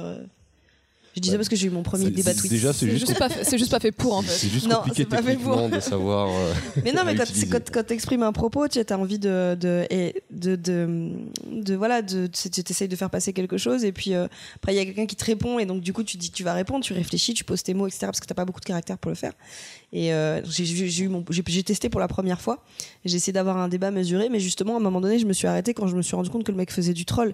C'est-à-dire qu'au bout d'un moment, il était plus, il était plus dans le débat. On se fait prendre en photo. Euh, ok. Ok, bah, euh, bah vous avez très bien conclu ma, chronique et, euh, et voilà. Donc voilà, c'est la fin. Non, mais on a, on a notre maman, on a notre maman slash manager slash euh, qui fait les crêpes, qui, qui- C'est votre agent en c'est notre agent en fait. Elle est tout autour de nous et elle fait plein de trucs. Elle apporte des bières, elle nous fait des crêpes et là elle prend des photos et en fait elle dit aux invités vous êtes super. Elle m'a pointé du doigt, j'ai pas compris ce qu'elle C'est- en fait elle te disait que t'étais bien. Oh, c'est bien, c'est- c'était euh, voilà, c'était un compliment. c'est génial. Et ben du coup euh, on arrive sur. Bon, on arrive euh, à la fin là, c'est- ça va sur être l'heure des recommandations. Recommanda- Alors euh, d'abord, je vais, je vais commencer par les autres les questions auditeurs. On n'a pas de questions auditeurs, du coup comme ça c'est fait. On a juste eu euh, une dédicace euh, d'un podcast qui s'appelle euh, C'est quoi les bails? Qui ont fait une dédicace sur la base de Pop Pop dans leur euh, dans leur dernier épisode. Euh, je pense que la personne la plus euh, à même d'en parler, c'est Moufette, euh, aka euh, le canard dangereux. Canard dangereux. Euh, ouais, ouais, j'ai pas trop compris pourquoi j'ai été visée, mais c'était super sympa de leur part. euh, Ça m'a fait bien plaisir et, euh, et un gros bisou à eux et, euh, et tout ça, tout ça. Il faudrait qu'on se voit en vrai Ouais. pour boire une bière. Ce euh, serait Ouais, sympa ouais, qu'un jour on les voit. Euh, L'alcool réunit les gens, je suis d'accord. Exactement. Et euh, moi, je voulais juste rassurer euh, Florian, je ne t'ai pas oublié. Ton dessin est quasiment terminé. Il me reste l'appareil photo de Jade à dessiner et, euh, et ses baskets. Je pense que tu devrais Dans pas le trois dire. mois, Tu verras la surprise en deux ans. Florian, Non, non, moi j'ai vu le dessin, il est bien avancé. J'y suis vraiment, je suis presque arrivé au bout. Mais j'avais jamais dessiné d'appareil photo, Florian, donc c'est pour ça, je prends du temps. Mais Florian, c'est en fait un de nos auditeurs qui a gagné un jeu, euh, Et une quesadillas. un jeu Twitter. Alors il y a une quesadillas qu'on lui a jamais envoyé parce que Baldwin les mange à chaque fois. Et, euh, et il a gagné un dessin de Choco. Et effectivement, quand on gagne un dessin de Choco, il faut être euh, patient. Faut être patient. Voilà. Ils sont bien, mais ils sont longs. Ils sont bien, mais ils sont longs pour arriver. voilà. Et donc euh, je vous propose euh, de faire euh, vos recopop. Et je vais passer la main tout de suite parce que j'ai pas encore réfléchi à ce que j'allais dire. Mais pareil. Euh, En fait, Est-ce que quelqu'un a réfléchi Est-ce que si, quelqu'un réfléchit si j'en Si j'en ai, euh, j'en ai un peut-être. Bah, tu veux le dire maintenant Ouais, ou- je vais dire maintenant. C'est euh, j'ai testé le jeu gratuit de PlayStation euh, Rim. C'est Rim, c'est ça. Ah oui, c'est vrai, c'est- ouais, Rime, Rim, ou ouais. Rime. Et t'as chialé, comme je t'ai dit. J'ai pleuré. Ouais, je l'avais dit. c'est c'est genre c'est su- non c'est c'est super bien c'est un, un jeu euh, je sais pas comment on dit d'ailleurs c'est tu te balades et tu résous des énigmes C'est et un Zelda-like, non? Pas vraiment, c'est plus. euh, euh, T'as pas d'ennemis, en fait. euh, t'as pas d'ennemis c'est juste j'ai à un moment donné C'est j'ai un truc qui walking simulator. ouais, avec Voilà. des, des énigmes environnementales assez simples. et t'as une belle musique j'aimerais bien récupérer la musique parce que franchement C'est très, c'est très une beau. histoire racontée, je trouve. ouais et euh, et euh, le cozy Co- corner on a parlé aussi mais euh, c'est pas pour les enfants ou alors faut être avec eux il faut être prêt à leur expliquer des trucs Faut parler Parce de la que- mort, du deuil. c'est ce que c'est. À la fin, c'était quand même un petit peu triste quand même. Je, je m'en suis pas remise tout de suite quoi. J'ai laissé le générique défiler avec la musique et j'étais comme ça. Voilà. Mais euh, D'ailleurs, ça me fait réfléchir à un truc, c'est euh, c'est un grand sujet en ce moment dans le jeu vidéo, le deuil. On va dire c'est un des premiers gros sujets euh, sérieux qui est traité. Et je me demande quelle sera le- la prochaine vague. Moi, j'ai une parler. théorie en fait. Il y a, il y a tous les, les ados qui faisaient des jeux, ils sont devenus trentenaires, ils ont fait des gamins. Du coup, on a eu plein de jeux avec euh, des papas et leurs filles. Ouais, et c'est euh, après, euh, maintenant, ils deviennent plus vieux, ils sont quarantenaires, il y a leurs parents qui meurent, du coup, ils sont tristes et ils font des jeux sur le deuil. Ah, donc. euh, Ça tient, ça tient. Du coup, bientôt, il y aura des femmes dans l'industrie et du coup, on, aura des jeux avec des mamans. Ce sera bien. Ah, ouais, ouais, putain. je, je- je vais être attentif parce qu'à mon avis, là, tu tiens quelque chose là. ouais, il y a des thèmes à explorer là-dedans. Euh, à mon tour, euh, qu'est-ce que qu'est-ce que j'avais préparé? Je sais que j'avais préparé des trucs. Alors déjà, je voulais euh, remercier euh, Moufette de m'avoir fait découvrir Halt and Catch Fire, que je, je, je surkiffe comme série. Je l'ai terminé. J'étais triste de quitter tous ces personnages. Mais Marocco, ça va être sur un site euh, qui euh, vient aussi de lancer un magazine qui s'appelle Carbone.inc. C'est un site euh, carbone donc euh, en français avec un e à la fin. .inc comme de l'encre INK euh, qui traite de sujets de pop culture de manière euh, très très très sérieuse et euh, avec de très bonnes analyses. Moi, il y a notamment un article qu'ils ont fait. Ils reviennent sur l'œuvre de Louis euh, après après ce qu'on a découvert sur lui. Et c'est super intéressant. Ça pose la question de l'œuvre par rapport à l'artiste et tout. Donc c'est c'est un, une très un très bon site. Je pense que dès que je peux je je, je m'abonnerai à leur magazine. Donc voilà. Carbone.inc Euh, moi, je vais faire Rocco Musique, puisqu'on n'en fait jamais. Euh, je vais en faire deux. La première, c'est euh, une très bonne amie qui s'appelle Echo, qui a sorti son premier EP, euh, Bad Decisions, qui est dispo sur toutes les plateformes de streaming.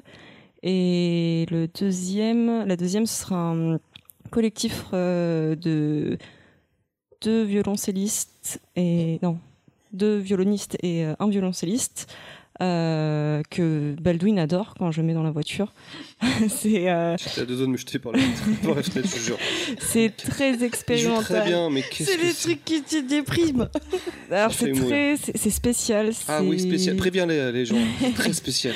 C'est très contemporain, c'est très moderne, c'est ça a une approche complètement particulière de la musique. C'est- Le, le nom porte, euh, ça, ça porte bien son nom, ça s'appelle Vacarme et c'est dispo aussi sur toutes les, les plateformes de streaming. Euh, je peux, je peux concevoir que ça ne plaise pas à tout le monde. Tu m'as pas dit tout ça avant de le balancer. tu m'as pas prévenu, moi. Mais euh, Vas-y, non, j'écoute ça en ce moment, écoute. donc en fait chaque chaque titre euh, c'est une lettre euh, du mot vacarme. Euh, je conseille le M hein, qui est très très bien. Voilà. La mort. Le M comme mort. Euh, Est-ce que Ah, c'est mon tour, c'est ça. Euh, bah, du coup, moi, j'aimerais bien recommander un bouquin. Euh, va tout faire, voilà, les jeux, les bouquins. Euh, parce que ça fait ça, fait longtemps que j'avais pas été euh, accrochée comme ça par un, par un livre. Donc, si vous avez aimé euh, euh, genre Black Panther, ce genre de truc, vous dites tiens, j'aimerais bien lire plus de SF ou de fantasy avec des personnages qui sont pas blancs. Alors, ça s'appelle The Broken Ha- The Broken Hearts Trilogy, je vais arriver à le dire. Euh, et, euh, et voilà, c'est de la fantasy SF euh, et genre c'est c'est c'est dark et c'est cool et genre je, je kiffe. Voilà. D'accord. C'est qui l'auteur L'auteur c'est euh, N.K. Jemisin. NK Jemisin. Euh, J'ai pas du tout réfléchi. Bienvenue au club. Euh, je peux faire une reco euh, d'animé? Ah ouais, tu veux même une recette de cuisine, tu fais ce que tu veux. Euh, alors, je crois pas que ce soit très récent en plus, mais moi j'ai découvert ça récemment. Euh, c'est un animé qui s'appelle Game Over. Il y a deux saisons. Euh, c'est euh, c'est pas mal débile, c'est du, du, du slice of life. euh, euh, voilà. Mais pourquoi ça m'a plu? Euh, Parce que ça parle de- d'un studio de jeux vidéo au Japon.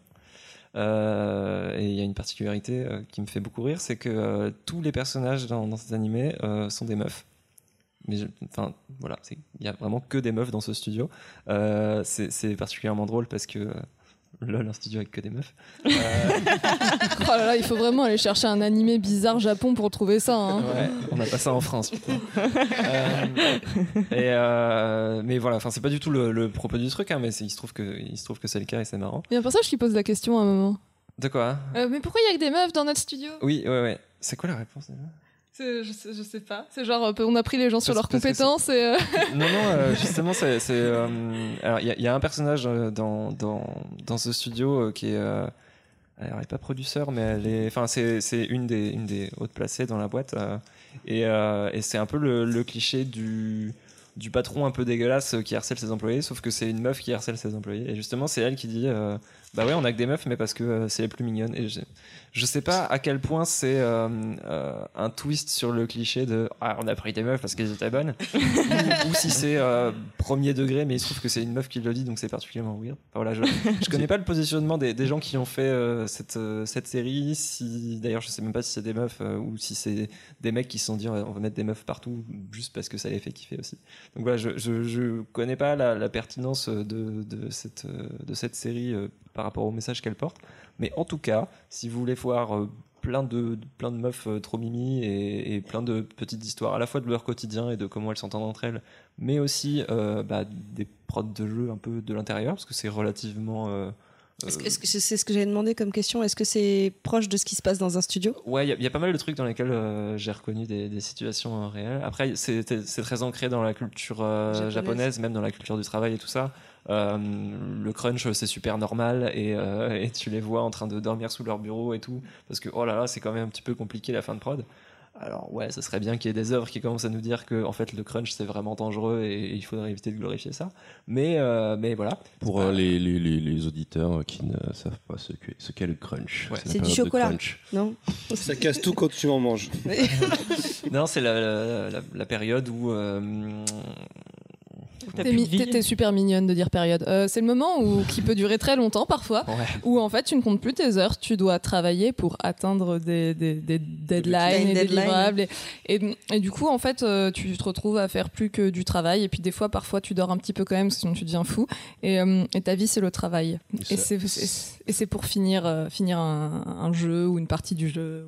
Et c'est devenu un peu une norme, j'ai l'impression. Il y a eu Euh, des affaires avec euh, ça Rockstar vient, ou, ça euh, vient souvent d'un. Alors, c'est pas toujours le cas, mais ça vient souvent d'un problème de management à la base qui est de dire on n'a que ce temps-là pour faire euh, tel jeu avec tel budget, et du coup, plutôt que de bah, euh, enlever euh, certaines parties du jeu ou euh, peut-être en mettre plus d'argent et embaucher plus de monde ou ce genre de choses, non, non, on va réussir à faire tenir ça dans ce temps-là et juste vous allez taffer plus en fait. Mais c'est pas grave, vous aimez ça parce que c'est votre passion de faire des jeux après tout. Euh, donc le, J'adore, le- ouais. voilà. Donc Non, le mais c'est ta passion, donc tu peux accepter de pas être payé. Enfin, c'est ça. Donc le, le, le crunch c'est mal euh, et on en voit dans, dans cette série, mais voilà, c'est pas ça le propos encore une fois.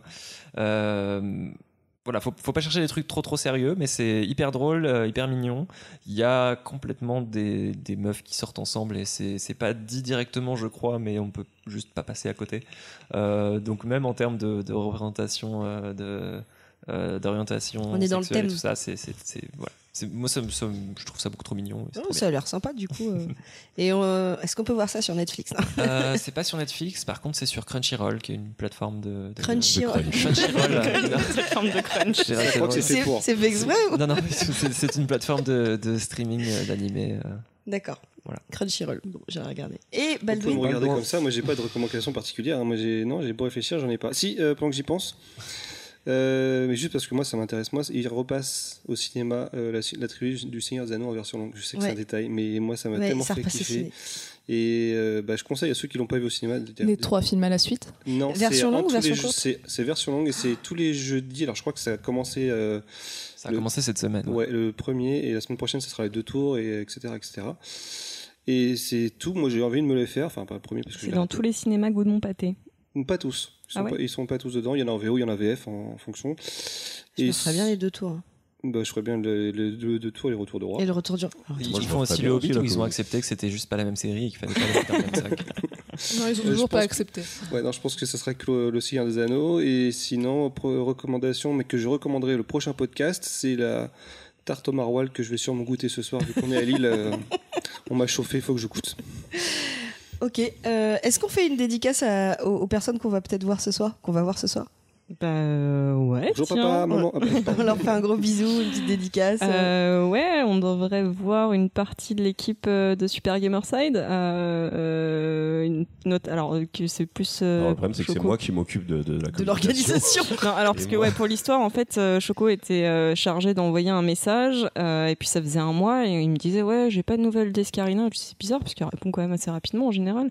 Ouais, non mais c'est bizarre. Hein. T'as envoyé le message? Ouais, ouais, ouais. D'ailleurs ton téléphone. Ah non, j'ai rien envoyé. En fait, ça faisait un mois qu'on était en attente de rien. Donc on leur fait une, une petite dédicace. Et on Elle fait nous a un- envoyé un message, elle nous demande si on a des cuvées. Et euh, ce soir, quelle heure au dernier bar, du coup?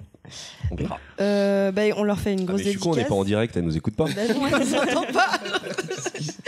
Mais du coup, euh, on, va, on va finir sur cet épisode. Et juste, sachez que si on prévoit bien le truc, techniquement, dans deux semaines, vous aurez un épisode bonus que nous, on va faire tout de suite après, décalage temporel, euh, où là, on fera une. Elles en peuvent plus, elles reviendront plus. Je pense que...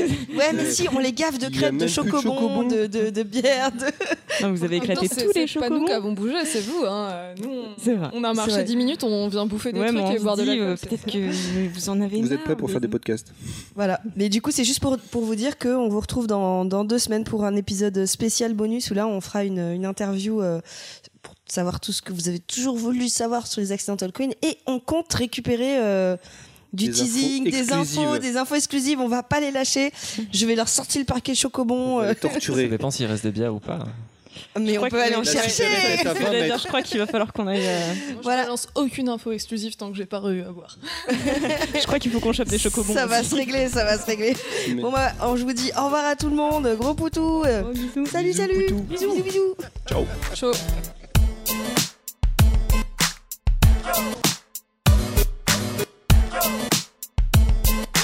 Pop pop pop. Culture.